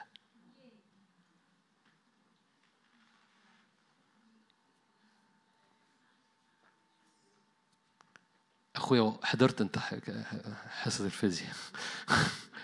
الباقيين ما حضروش. لأن في فرق ما بين العرش وما يحدث فيه والأرض. دائما هناك برق لأن في فرق في الشحنة الكهربائية ما بين الموجب والسالب. هل إحنا محتاجين ده طول الوقت؟ ليه؟ لأن في فرق ما بين اللي بيعرضه ليك الرب والعيان بتاعك. في فرق ما بين الجالس على العرش والوحش. في فرق ما بين الجالس على العرش واللي خارج من البحر اللي قرون وقرن اتكسر وقرن طلع وقرن طلع أقوى من القرن اللي اتكسر هنبص عليهم كلهم. في فرق ضخم جدا ما بين العرش والأرض. عشان كده في برق. البرق قوة البرق شحنة. إحنا مش بلاد فيها بروق كتيرة بتحصل وإن كان ابتدى يحصل في بلادنا بروق لكن ال ال ال يقول لك لما يجي البرق استخبى ما تقفش تحت حتة ممكن البرق يضرب فيها. ليه؟ لأن البرق قوة. البرق مواجهة ما بين مملكتين. ما بين مملكة positive ومملكة negative تعمل شحنة كهربائية. البرق قوة خارجة بسبب إن في فرق ما بين العرش والأرض. في حصة الفيزياء يقول لك لأن في فرق ما بين درجة الحرارة في الطبقات العليا معاها برودة معاها صقيع ودرجات الأرض حرارة الأرض ما زالت سخنة. أول ما يبقى في فرق ما بين الاثنين بتحصل شحنة كهربائية بتعمل برق. دي حصة الفيزياء. كتاب مقدس مليان بالمناسبة بروق. صنع بروقا للمطر. ليه؟ عشان عايز استجابة بيعمل فرق بيعمل قوة عشان اللي حاصل في السماء يرخ. لأن مقاصد الرب إن السماء ترخ. عشان السماء ترخ بيبقى في برق. أحمدك يا رب.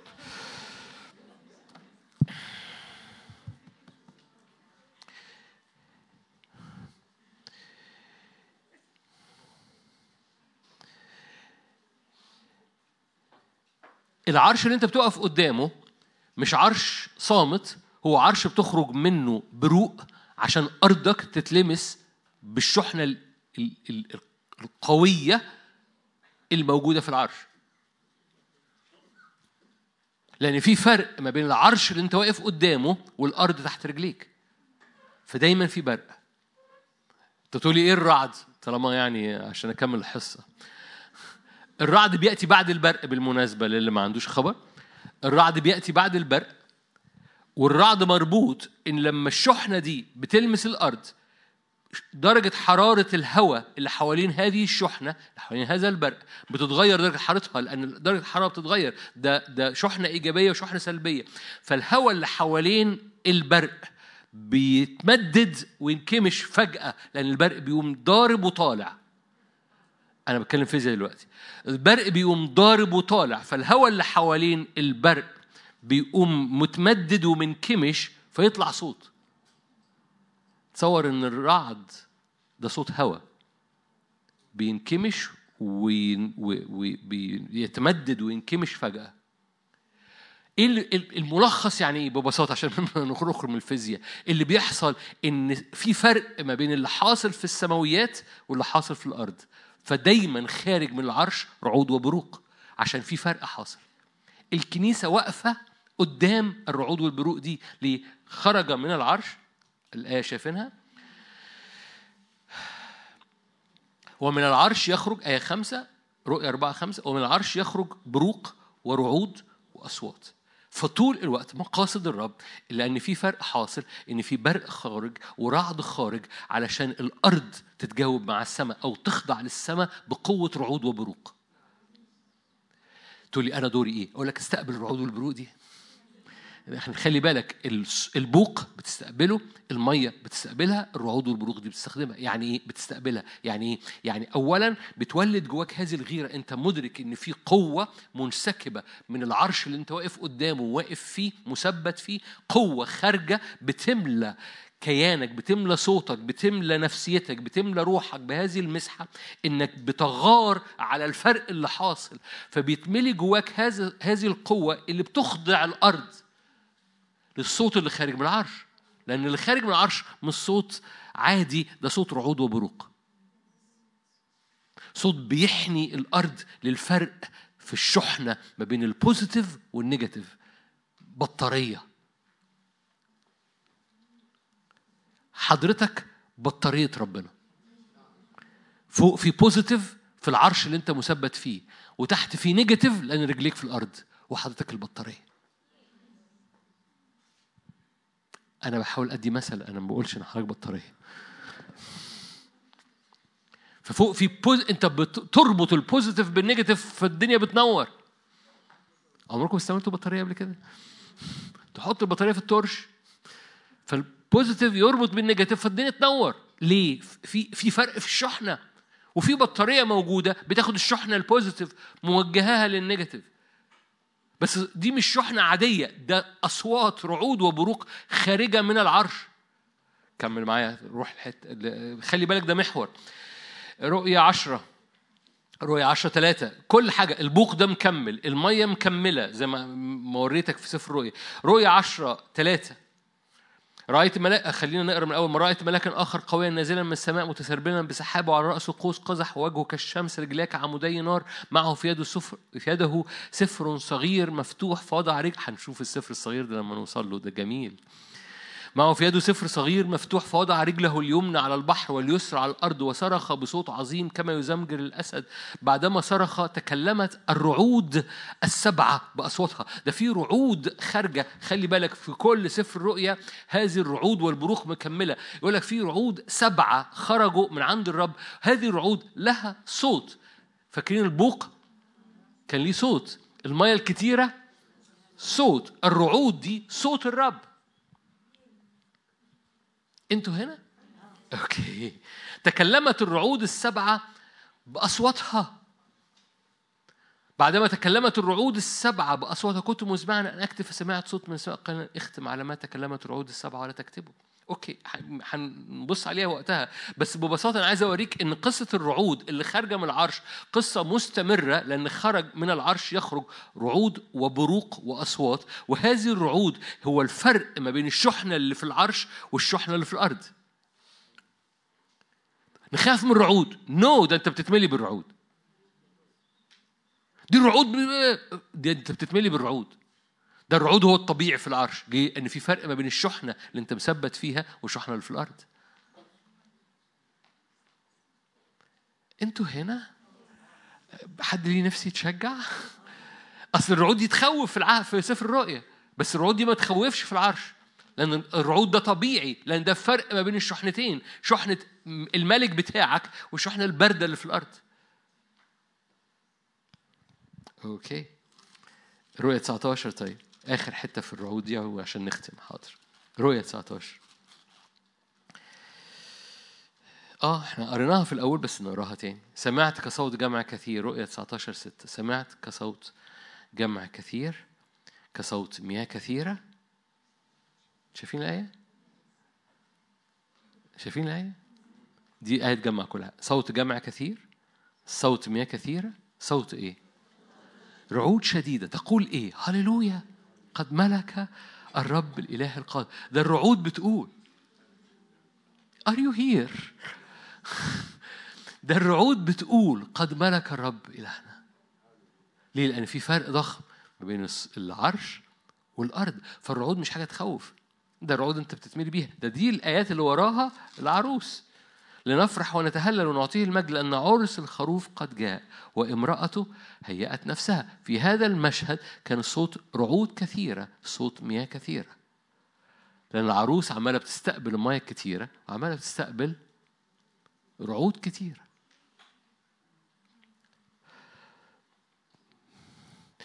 أنا مش عايز أطول. لما حضرتك بتستقبل رعود كتيرة والأرض حواليك في فرق ما بين الشحنة اللي جواك والشحنة اللي في الأرض؟ والشحنة اللي في شغلك؟ والشحنة اللي في عيالك؟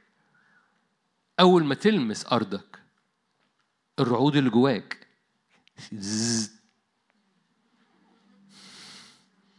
هتفهم حاجة؟ ما انت لو مش ما... لو انت البطارية بتاعتك فاضية وتقابل فاضية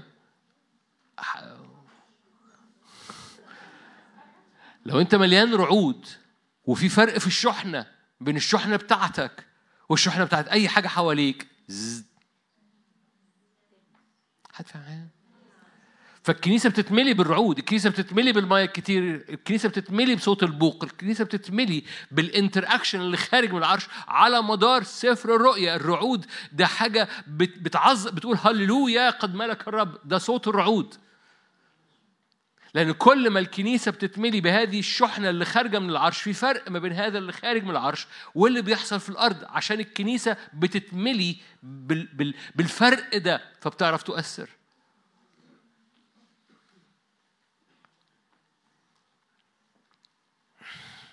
هختم. أنا عارف إني طولت حاضر. قولي له أنا جاية حالا. لو مستنيكي بره قولي له خش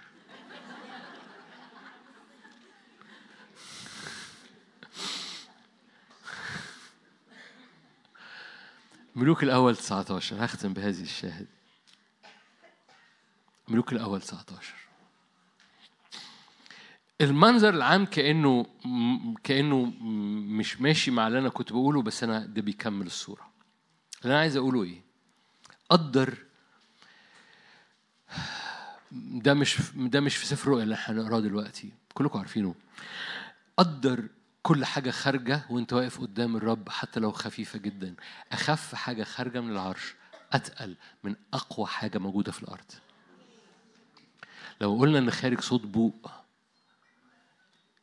أصغر همسات بوق أعلى جدا من ضجيج إبليس.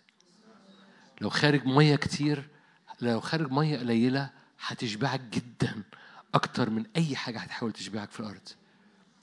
لو خارج صوت رعود كده على استحياء هذا الرعد أقوى جدا. أي حاجة خارجة من العرش فرقها ضخم جدا. يقول لك جهالة الله أحكم من حكمة الناس. يعني أقل حاجة عند ربنا أحكم من أحكم حد في الأرض. ضعف الله أقوى من قوة الناس. اقرأ الآية دي في كرونس الأولى. ببساطة أقل حاجة في العرش أقوى جدا من أي حاجة بتحصل في الأرض. عشان كده كنيسة سفر الرؤيا مش مخيف. سفر الرؤيا والكنيسة ماشية بيه بالإعلان بيملاها إيمان. لأن الإيمان مش جاي من تفسير أحداث سفر الرؤيا الإيمان جاي من إعلان يسوع المسيح المثبت في العرش واللي مثبت عروسته في العرش والملكة مليانة بالعرس ومليانة بأصوات خارجة خارجة مليانة تركيز ملوكي مليانة آه، ارتحال ملوكي انتصار ملوكي مليانة مية طول الوقت والمية دي صوت جيش صوت مركبات طول الوقت خارجة فهي متحركة في إنعاش وقوة.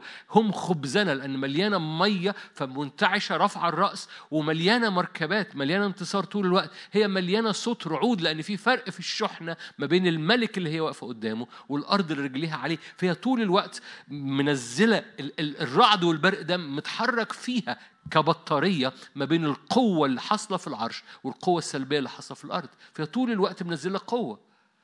أقل حاجة في العرش أقوى جدا من اللي بيحصل في الأرض. كلكم عارفين الشاهد ده ملوك الأول 19 ونختم. أنا آسف إني طولت عليكم. دي إيليا. كلكم عارفين هذا الشاهد. قال أخرج. الرب سوري أنا آية 11 الرب قال له كده أخرج وقف على الجبل أمام الرب. إذا بالرب عابر. آية 11 إذا بالرب عابر ريح عظيمة وشديدة شقت الجبال وكسرت الصخور أمام الرب. لم يكن الرب في الريح. بعد الريح زلزلة لم يكن الرب في الزلزلة. بعد الزلزلة نار لم يكن الرب في النار. هنا الآية كلكم عارفينها. بعد النار صوت منخفض خفيف. عن صوت رعود وبروق صوت بوق صوت مياه كتيرة. هنا صوت منخفض خفيف بس الصوت المنخفض الخفيف ده عمل رهبة جوه إيليا لأن بالنسبة له ده كان أقوى من أي حاجة تاني. لما سمع إيليا لف وجهه بردائه وخرج ووقف في باب المغارة. الصوت الخافت ده كان مليان تقل يعني تصوروا ريح وإيليا ما غطاش وشه نار وإيليا ما غطاش وشه زلزلة وإيليا ما غطاش وشه. صوت خافت إيليا غطى وشه.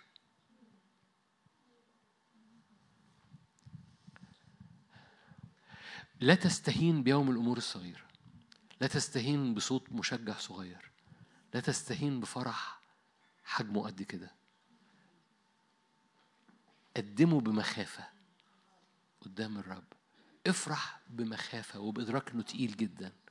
ما تقولش صوت خافت أنا عايز أسمع بوق كده يصم وداني. حبيبي لو صوت خافت بس خارج من العرش لف وجهك. لف وجهك.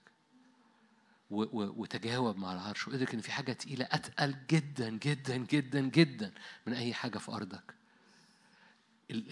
الترابيزة اللي بناها إبليس وعمل كده مقام ليه في حياتك نقطة صغيرة نازلة من العرش بتوقع الترابيزة دي تحتيها.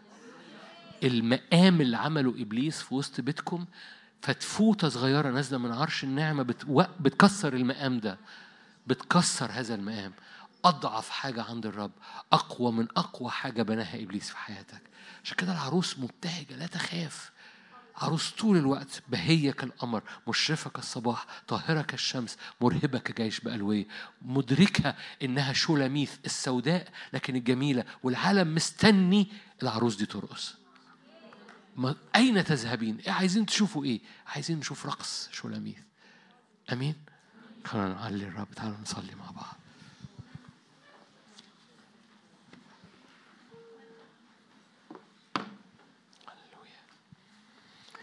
بنفتخر بيك ملك الملوك ورب الأرباب. بنعليك جدا على كل حاجة في حياة كل حد موجود أو كل حد بيشاهد. خلي بالك إحنا ما كنتش بشارك هذه المشاركة عشان أملى ذهنك بحاجات عن سفر الرؤية. التطبيق العملي بتاع هذه المشاركة إن كل حاجة في حياتك أنت جيت بيها كل حاجة في حياتك أنت في البيت محمل بيها. هذه الأمور تتقشر من عليك تقع من عليك. أي حاجة رماها عدو الخير هذا اليوم تقع من عليك. وأنت فرحان وراء الرب أؤمن أؤمن لأن هذه العروس ترقص إلى العريسها مش بأمور جسدية مش بأمور نفسية. هللويا. رقص شولاميث رقص ملائكة رقص صفين معسكرين. فرح العروس باسم يسوع. أؤمن أن أمور تسقط إبليس ساقط كالبرق من السماء لأن يسوع بيعظم وبيرتفع وبيعلى في وسطينا جدا. غالب ملك الملوك ورب الأرباب عرسنا هو الملك. بنفرح ونبتهج به. يا رب نعظمك جدا. ارفع إيدك معايا لو تحب. ارفع إيدك معايا. يا رب املى المشهد املى عينيا. خلي البوق بتاعك يديني تركيز تركيز ملوكي. يجذب انتباهي. فارفع عيني من العيان أما تقولون بقيت أربعة أشهر. لما لما بطرس ملى عينيه بالمية اللي هيجة ابتدى يغرق. اعمل بوق يا رب خرج بوق يا رب يجذب انتباهنا جدا. ووقع من علينا كل مخاوف. ارفع إيدك قول يا رب يقع من عليا كل مخاوف. يقع من عليا كل خزي يقع من عليا كل مخاوف. الآن يقع من عليا كل مخاوف. أنا ببتهج بالرب. أنا بفتخر بإلهي. أنا بفتخر بالملك السيد الجالس على العرش. أنا عروس له. أنا مخصص له هللويا. صوتك صوت بو. صوتك صوت مياه كثيرة. صوتك صوت رعود وبروق خارجة من العرش. صوتك صوت مركبات وجيش كثير. أنا بقف قدامك. أنا العروس اللي سوداء بس اخترتها وقربتها ليك اشتريتها. جملتها فصلحت إنها تبقى ملكة. أي امتياز بنقرب أي امتياز بنسكن أي امتياز بنتغير أي امتياز بتطير الطيور الجارحة من على عينينا ومن على أفكارنا. كل كل كل كل سلب كل طيور جارحة كل سلب. كل سلب كل طيور جارحة كل خطف. هللويا. لا خطف للأفكار للرؤية لا خطف للإعلان لا خطف لتركيزك لا خطف لنفسيتك بمخاوف أو بصور سلبية. لا بين إيجو لا أنا الألم. هللويا. يسوع. يسوع. هللويا. سمعت صوت خلفي كصوت بوق يقول أنا هو الألف والياء البداية والنهاية. هللويا. اجذب انتباهنا اجذب كياننا اجذب كل خلية فينا. بنرفع عينينا من أنفسنا. صوت بوق خارج صوت بينادينا صوت بيجمعنا صوت بينادينا اصعد إلى هنا. سمعت صوت بوق بيقول لي اصعد إلى هنا. اصعد بعينيك اصعد بقلبك اصعد بنفسيتك وأفكارك. هللويا. فلما ذهبت لأنظر الرمان قلت يا رب أنا بأسعى وراء ثمار الروح القدس بسعى وراء شغلك فيا. فوجدت نفسي في وسط مركبات قوم شريف. هللويا هللويا هللويا هللويا. الذين معنا أكثر من الذين علينا. أحبائي أحبائي أحبائي كل سحر كل عرافة كل حاجة اترمت كل التصاقات قديمة كل سلب للبركة كل سلب للاختراقة كل سلب للفرح في حياة أي حد هنا أو بيشاهد. الآن ارفع إيدك في بيتك ارفع إيدك في القاعة. يقع من عليك يتدحرج من عليك الآن باسم الرب يسوع. امور تقع من علينا. هللويا. أحزان تقع من علينا. أحزان تقع من على بيوتنا من على أذهاننا من على عينينا. هللويا. أحزان تقع باسم الرب يسوع. كل علو ارتفع. كل قوة أخرى. كل اسم آخر. كل أمر آخر اترمى عليك. الآن يقع من عليك. هللويا. كل أرواح معذبة تحت أقدامك باسم الرب يسوع. لا تتعذب فيما بعد. لا تتعذب بشكاية لا تتعذب ب لا تتعذب بضعف لا تتعذب بنجاسة لا تتعذب بمخاوف لا تتعذب بسلب للبركة. أبوابك لا تصير أبواب عذاب. الرب يكسر ويطرح من عليك باسم الرب يسوع. هللويا. قالت أرواح الشر أتيت يا يسوع تعذبنا؟ الملك عريسك يعذب أرواح الشر لك.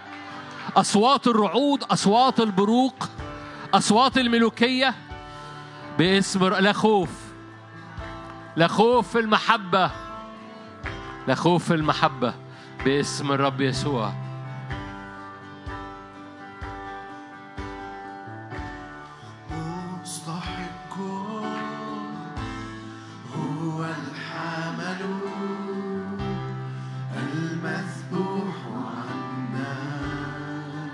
مرتفع ممجد عال. أن يأخذ المجد والكرامة والسلطان للأبد مستحق. هو الحامل.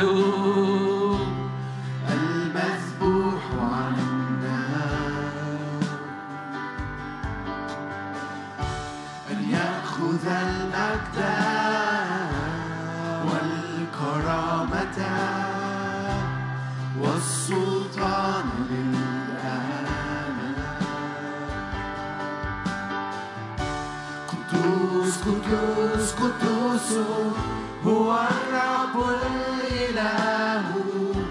القادر على كل شيء. الكائن وقد كان والذي سوف يأتي. أمام عرشك أنحني أعبدك. قدوس قدوس قدوس هو الرب الإله القادر على كل شيء. الكائن وقد كان والذي سوف يأتي يسوع. أمام عرشك. أنحني أعبدك. وجهه. وجهه يلمع مثل الشمس. عيناه لهيب نار صوت صوت مياه كثيرة.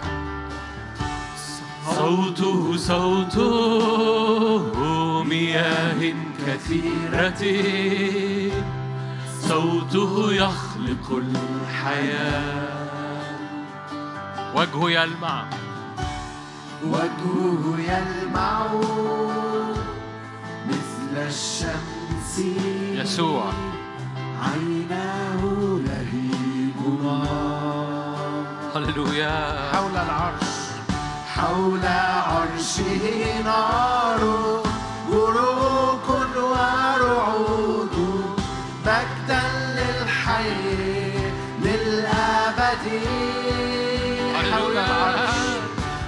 حول عرشه نار. بروق ورعود قوة خارجة مجدا للحي للأبد. هللويا. حول عرشه. حول عرشه نار. بروق ورعود استقبل. رعود وبروق فرق شحنة. عرشه نار بروق ورعود مجدا للحي للأبد قدوس قدوس قدوس قدوس هو الرب الإله القادر على كل شيء. الكائن وقد كان والذي سوف يأتي أمام عرشك أنحني أعبدك قدوس قدوس قدوس هو الرب الإله القادر على كل شيء. الكائن وقد كان. والذي سوف يأتي إيه. أمام عرشك. أنحني. أعبدك. وجهه يلمع مثل الشمس. عيناه لهيب نار يزلزل البرية. صوته صوت مياه كثيرة. صوت الرب بالقوة. صوته يخلق الحياة. صوت الرب بالجلال. هو يلمع مثل الشمس. عيناه لهيب نار حول حول عرشه نار.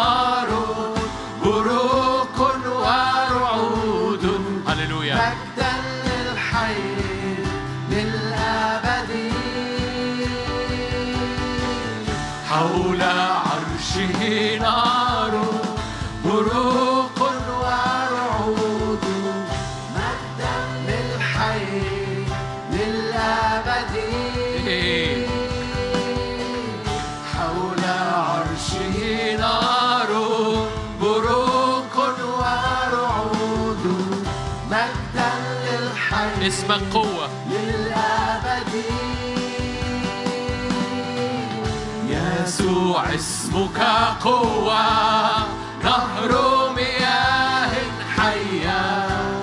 اسمك سر عجيب. افتخر بالرب. هللويا. يسوع اسمك قوة نهر مياه حية.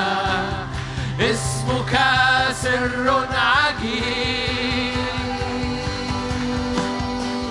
يسوع اسمك قوة. اضرب الأرض. نهر مياه حية. فرق الشحنة اضرب بيه الأرض. اسمك سر عجيب. دوس الحياة والعقارب يسوع اسمك قوة. هذا عرش نار بروق ورعود مجدا للحي. اضرب الأرض. للأبد هللويا.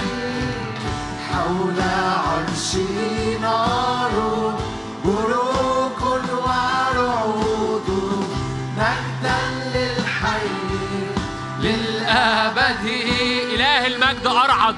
هللويا. حول عرشي نار إله المجد أرعد. بروق ورعود مجدا للحي للأبد. يسوع اسمك قوه يسوع اسمك قوة. هللويا. نهر مياه حية اسمك سر. عجيب أنا مصر. اعلن كده. أنا مصر إن اسمك قوة. يسوع اسمك قوة. نهر مياه اعلن إنك مصر إن يسوع اسمه قوة. اسمك سر عجيب. أنا مصر. اسمك قوة. يسوع اسمك قوة نهر مياه حية. هللويا. اسمك سر عجيب. يسوع اسمك قوة إيه. نهر مياه حية. اسمك سر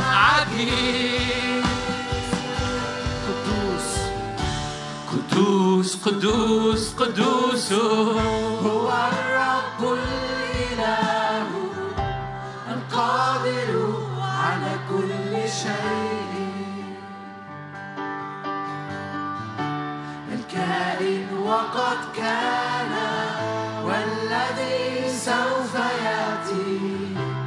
أمام عرشك أنحني أعبدك. قدوس قدوس هو الرب الإله. القادر على كل شيء. كائن وقد كان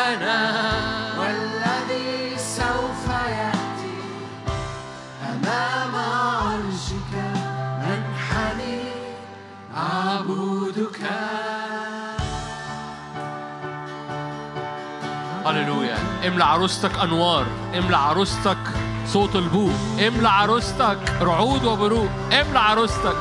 مياه كثيرة مياه كثيرة. صوت مياه كثيرة. صوت جمهور. صوت جمهور. صوت مياه كثيرة. صوت مركبات. صوت جيش. صوت القدير.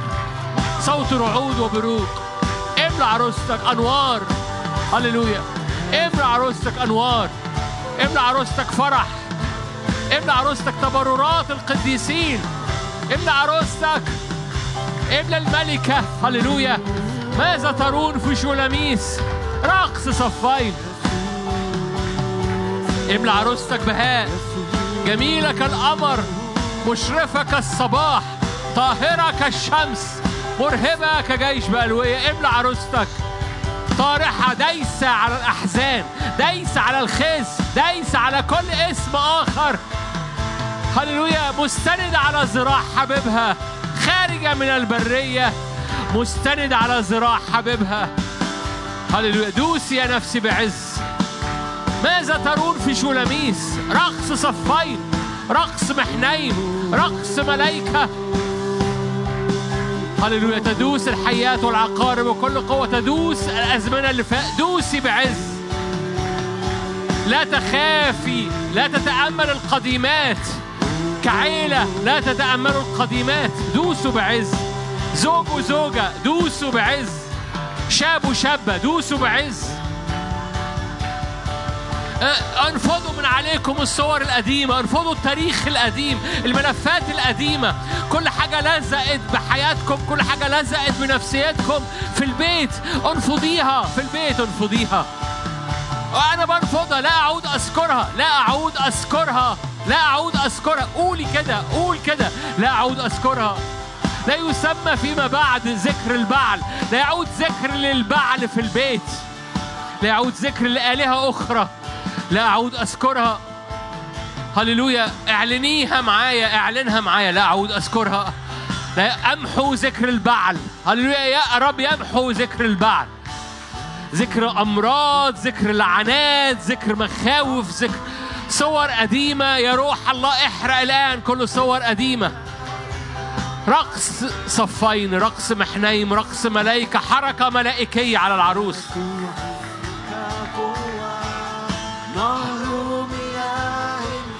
مياه كثيرة. اسمك سر عجيب صوت مياه كثيرة. صوت جيش صوت ضجة. صوت مركبات. نهر مياه حية اسمك سر عجيب. هللويا اسمك قوة. يسوع اسمك قوة. اعلن أنا مصر. نهر مياه حية مصر إن اسمك قوة. اسمك سر عجيب. هللويا. يسوع اسمك قوة. نهر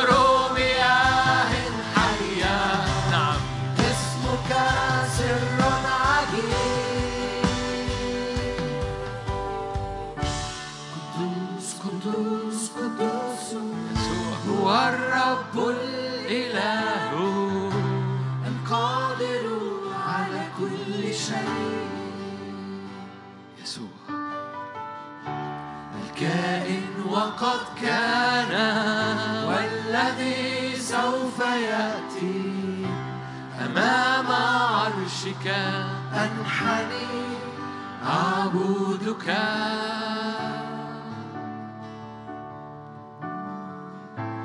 إله المجد أرعد.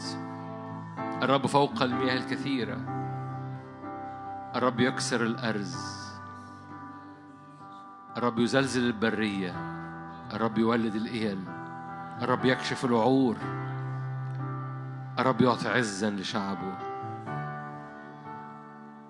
إله المجد أرعد. ارفع إيدك معايا. صوت بوقك صوت ملوكي. صوت رعدك وبرقك بيقول إنه قد جاء وقت الأرض تسمع صوت السماء. قد جاء وقت الأرض إنها تسمع صوت السماء. قد جاء وقت أمور نازلة من فوق رعد وبرق. قد جاء وقت الأرض تسمع صوت السماء. فرافعين إيدينا بإيمان. هللويا هللويا. صوتك الخافت أقوى جدا من صراخ إبليس. صوتك الخافت أقوى جدا. مليان مهابة. بنلف وجهنا بنلف وجهنا. فلف ايليا وجهه وخرج. ليه؟ لأن صوتك الخافت أقوى جدا. باسم الرب يسوع. هللويا. قد جاء وقت إن الأرض تسمع صوت السماء. قد جاء وقت إن أحكام السماء تلمس الأرض. شحنة السماء تلمس الأرض. عدل السماء بر السماء حكم السماء قوة السماء تلمس الأرض. فارفع إيدك قول كما في السماء. كما في السماء ده ده الرعد والبرق اللي بيتقابل مع مع الأرض. كما في السماء كذلك على الأرض. كما في السماء يا رب. كما في السماء. هللويا. إيه اللي بيجيب كما في السماء؟ عروس. هللويا. فرحانة بملكها. مليانة رعد وبرق مليانة مياه كثيرة مليانة صوت مركبات وصوت البوق مليانة صوت خيل وصوت ضجة. هللويا عروس مجيدة.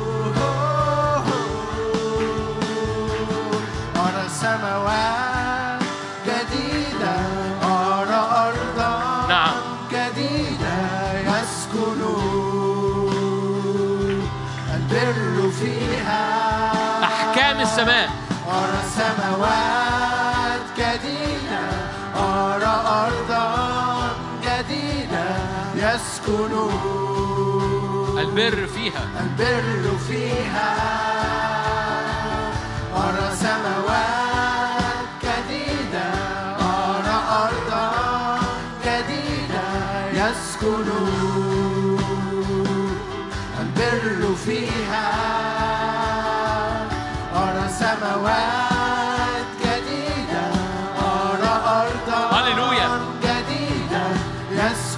حاجات بتقع في حاجات بتقع الآن. البر فيها.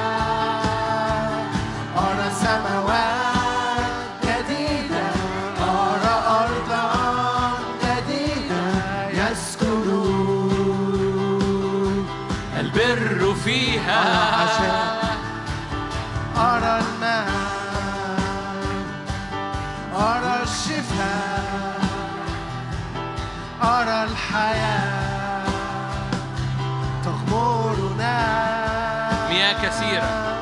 أرى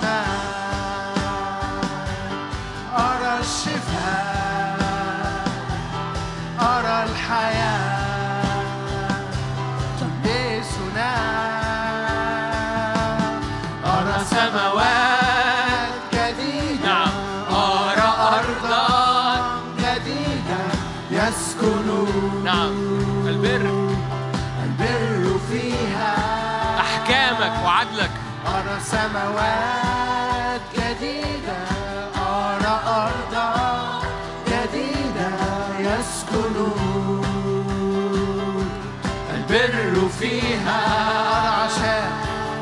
أرى عشاء عرس الخروف أرى أفراح بمدينة الله ولها لمعان. مجده أرى عشاء. أرى عشاء عرس الخروف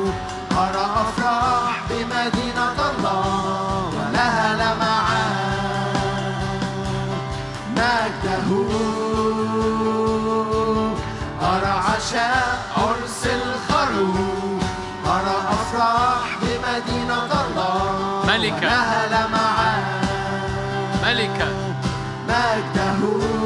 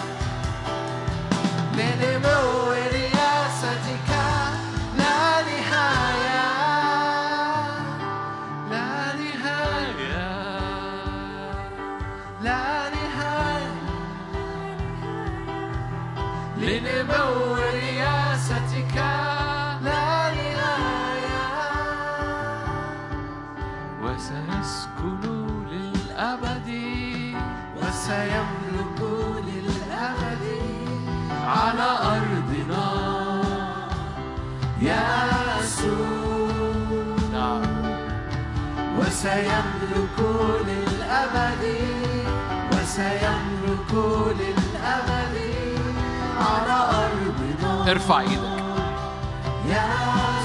أي حاجة بناها إبليس في قلبك في بيتك في حياتك في نفسيتك. هللويا. تهدم. لا يعود لها ذكر. تهدم الآن باسم الرب. اعلن معايا. تهدم. لا يعود لها ذكر. أي علو آخر أي حاجة بناها إبليس تهدم الآن باسم الرب يسوع. أول حاجة عملها جدعون هزم هدم مذبح البعل اللي في البيت. يهدم الآن باسم الرب يسوع لأني لأنه هللويا العروس الفرحانة ال- ال- رقص شولاميس بيوقع أصنام بيوقع أصنام بيوقع أصنام أصنام تقع. كل علو آخر يرتفع الآن يقع باسم الرب. أي حاجة بناها من مخاوف من أحزان من سلب من لعنة من صورة مشوهة. هللويا. بس أنا بنفض من علي انتفضي من التراب يا بنت الملك. انتفضي من التراب يا بنت الملك. على مدينة الله ولها مجده عشاء. أرى عشاء عرس الخروف أرى أفراح بمدينة الله ملكة. ولها لمعان مجده أرى عشاء عرس الخروف أرى أفراح بمدينة الله ولها لمعان مجده أرى عشاء عرس الخروف أرى عشاء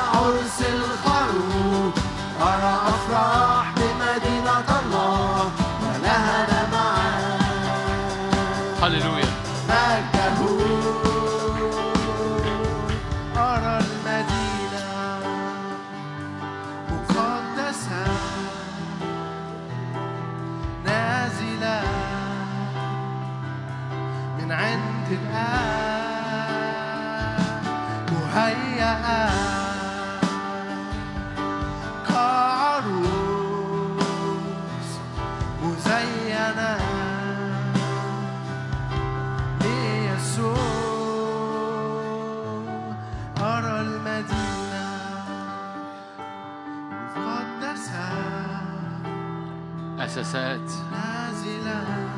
هللويا. من عند الآب مهيئة. كعروس. مزينة. ليسوع انحلي من ربط عنقك أيتها العروس. انحلي من ربط عنقك. انتفضي من التراب قومي اجلسي. لا يعود يدخلك أغلف ولا نجس. البسي ثياب جمالك. انتفضي من التراب.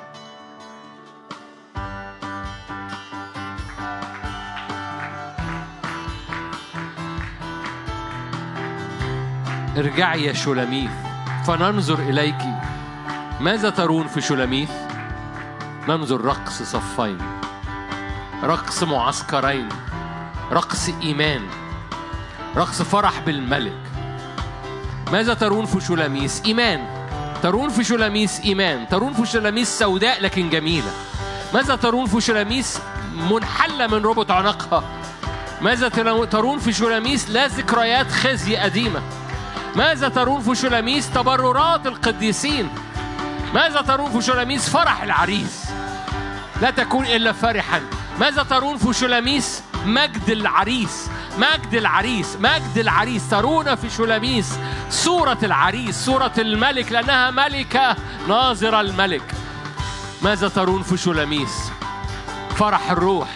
ماذا ترون في شولاميس ثمار ومواهب الروح. ماذا ترون في شولاميس قوة العلي رعود وبروق. مياه كثيرة صوت جيش صوت مركبات. هللويا. ماذا ترون في شولاميس أعلام الملك. ماذا ترون في شولاميس فرح الملك وعهد الملك الخروف القائم. فرح الرب قوتنا. لا تكون إلا فرحا.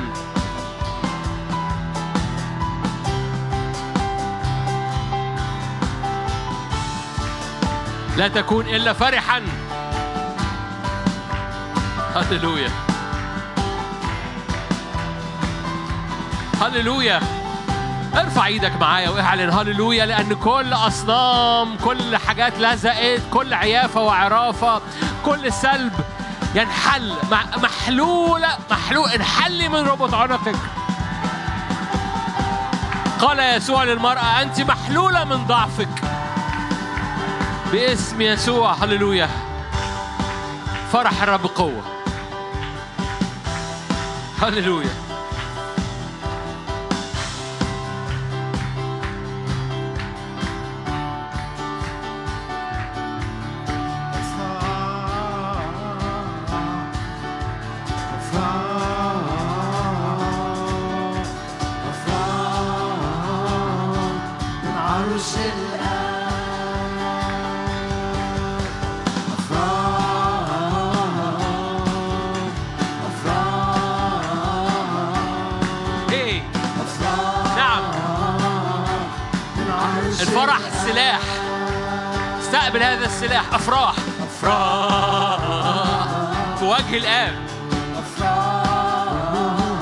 الابن قوة الروح. حولت نوحي. حولت نوحي إلى رأس الدين. نعم. حللت مصري منطقتني فرحا. في البيت افرح وارقص للرب. إلهي.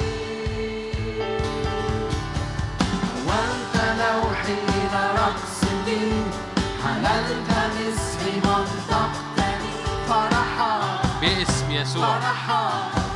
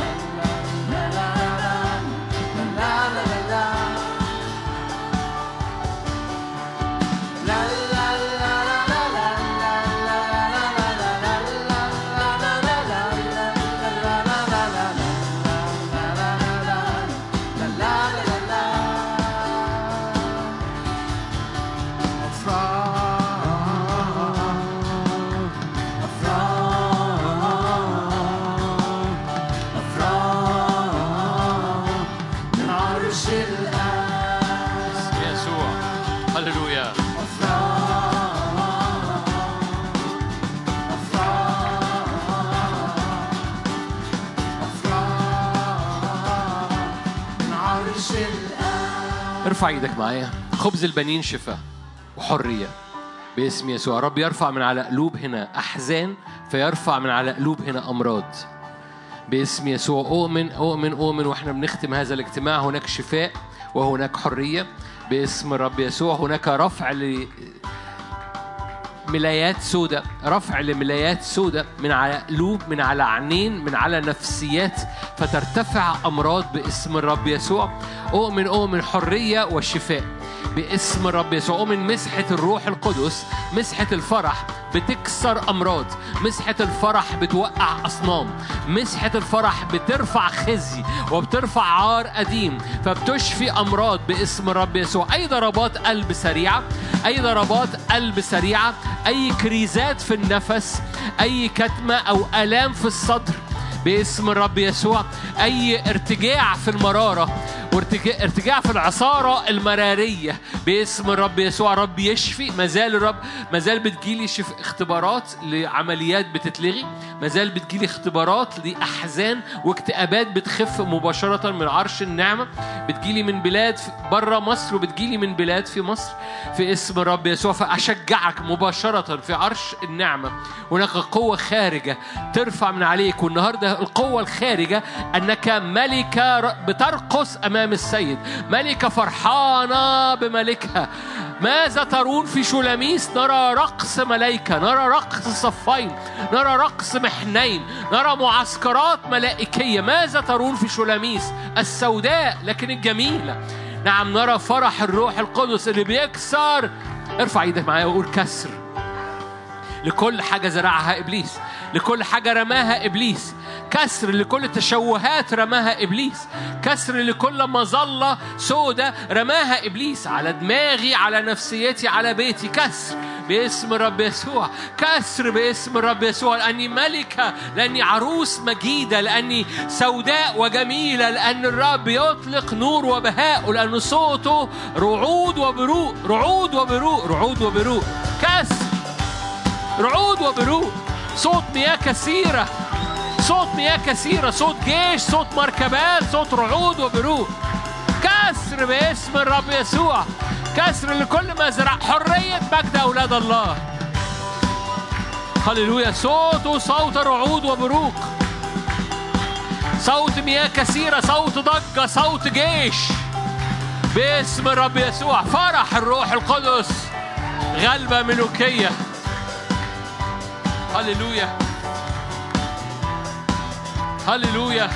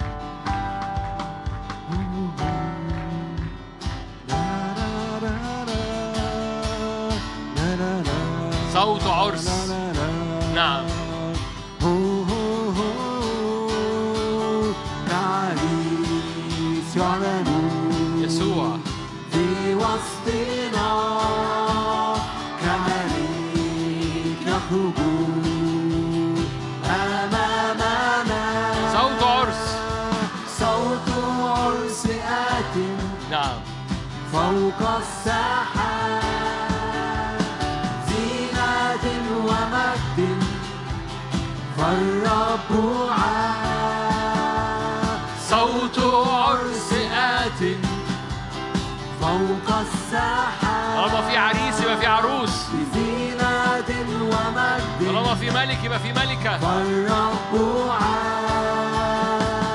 هو ذا يخرج من حافلته مثل الجبار نفس كفرس في حضرته نلبس الماء هو ذا يخرج من حافلته مثل الجبار حضرته نلبس الماء من هي هذه؟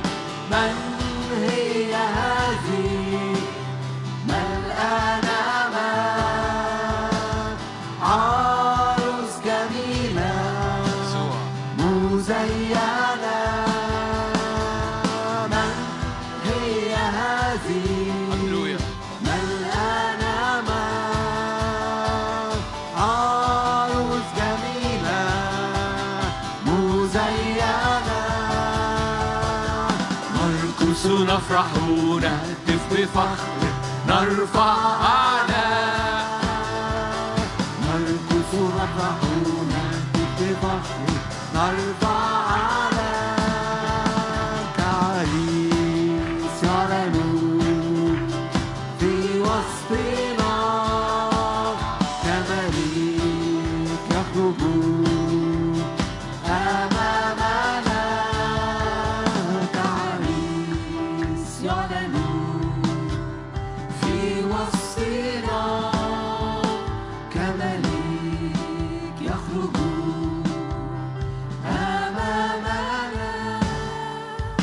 أبويا السماوي من أجل كل ما سكبته في هذا اليوم علينا وعلى كل حد في القاعة أو أشكرك من أجل كل نعمة. ارفع إيدك معايا لو تحب اسم يسوع. الإعلان اللي موجود في سفر الرؤيا إن العروس دي مثبتة في العرش ومثبتة في الأمور اللي خارجة من العرش.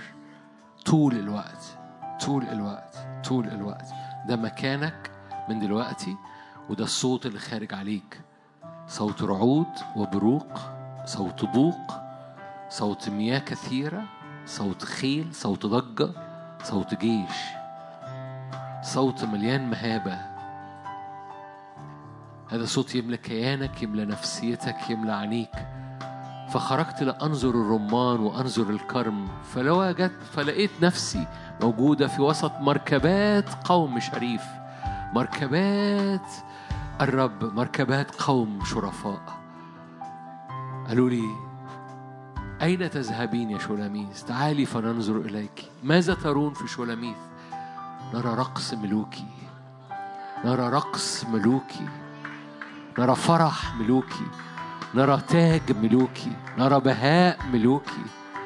نرى غلبة ملوكية في اسم الرب يسوع. املى يا رب البيوت املى يا رب الشباب املى يا رب الأزمنة. املى الأجواء املى كنيستك بمجدك باسم رب املى عروستك بفرح جذاب للنفوس املى عروستك بفرح جذاب للنفوس خلاص نفوس ليه؟ لأنه تروحي البيت فرحانة فأهل بيتك بجمالك فرحانة كده؟ في حاجة تفرح؟ زملائك في الشغل يقولك فرحان يقولك في إيه؟ في حاجة تفرح؟ يس في حاجة تفرح. باسم الرب يسوع ملكي فرحان. وأنا فرحان بملكي أبويا السماوي غطي بيوتنا غطي الأسبوع بتاع كل أخ وأخت ليا. غطي قلوبنا غطي كل اجتماعات غطي كل خدام وكل خدمات ممثلة هنا. غطي الأسبوع من سبت إلى سبت. غطينا بمجد بعهدك. غطينا بمجد دمك.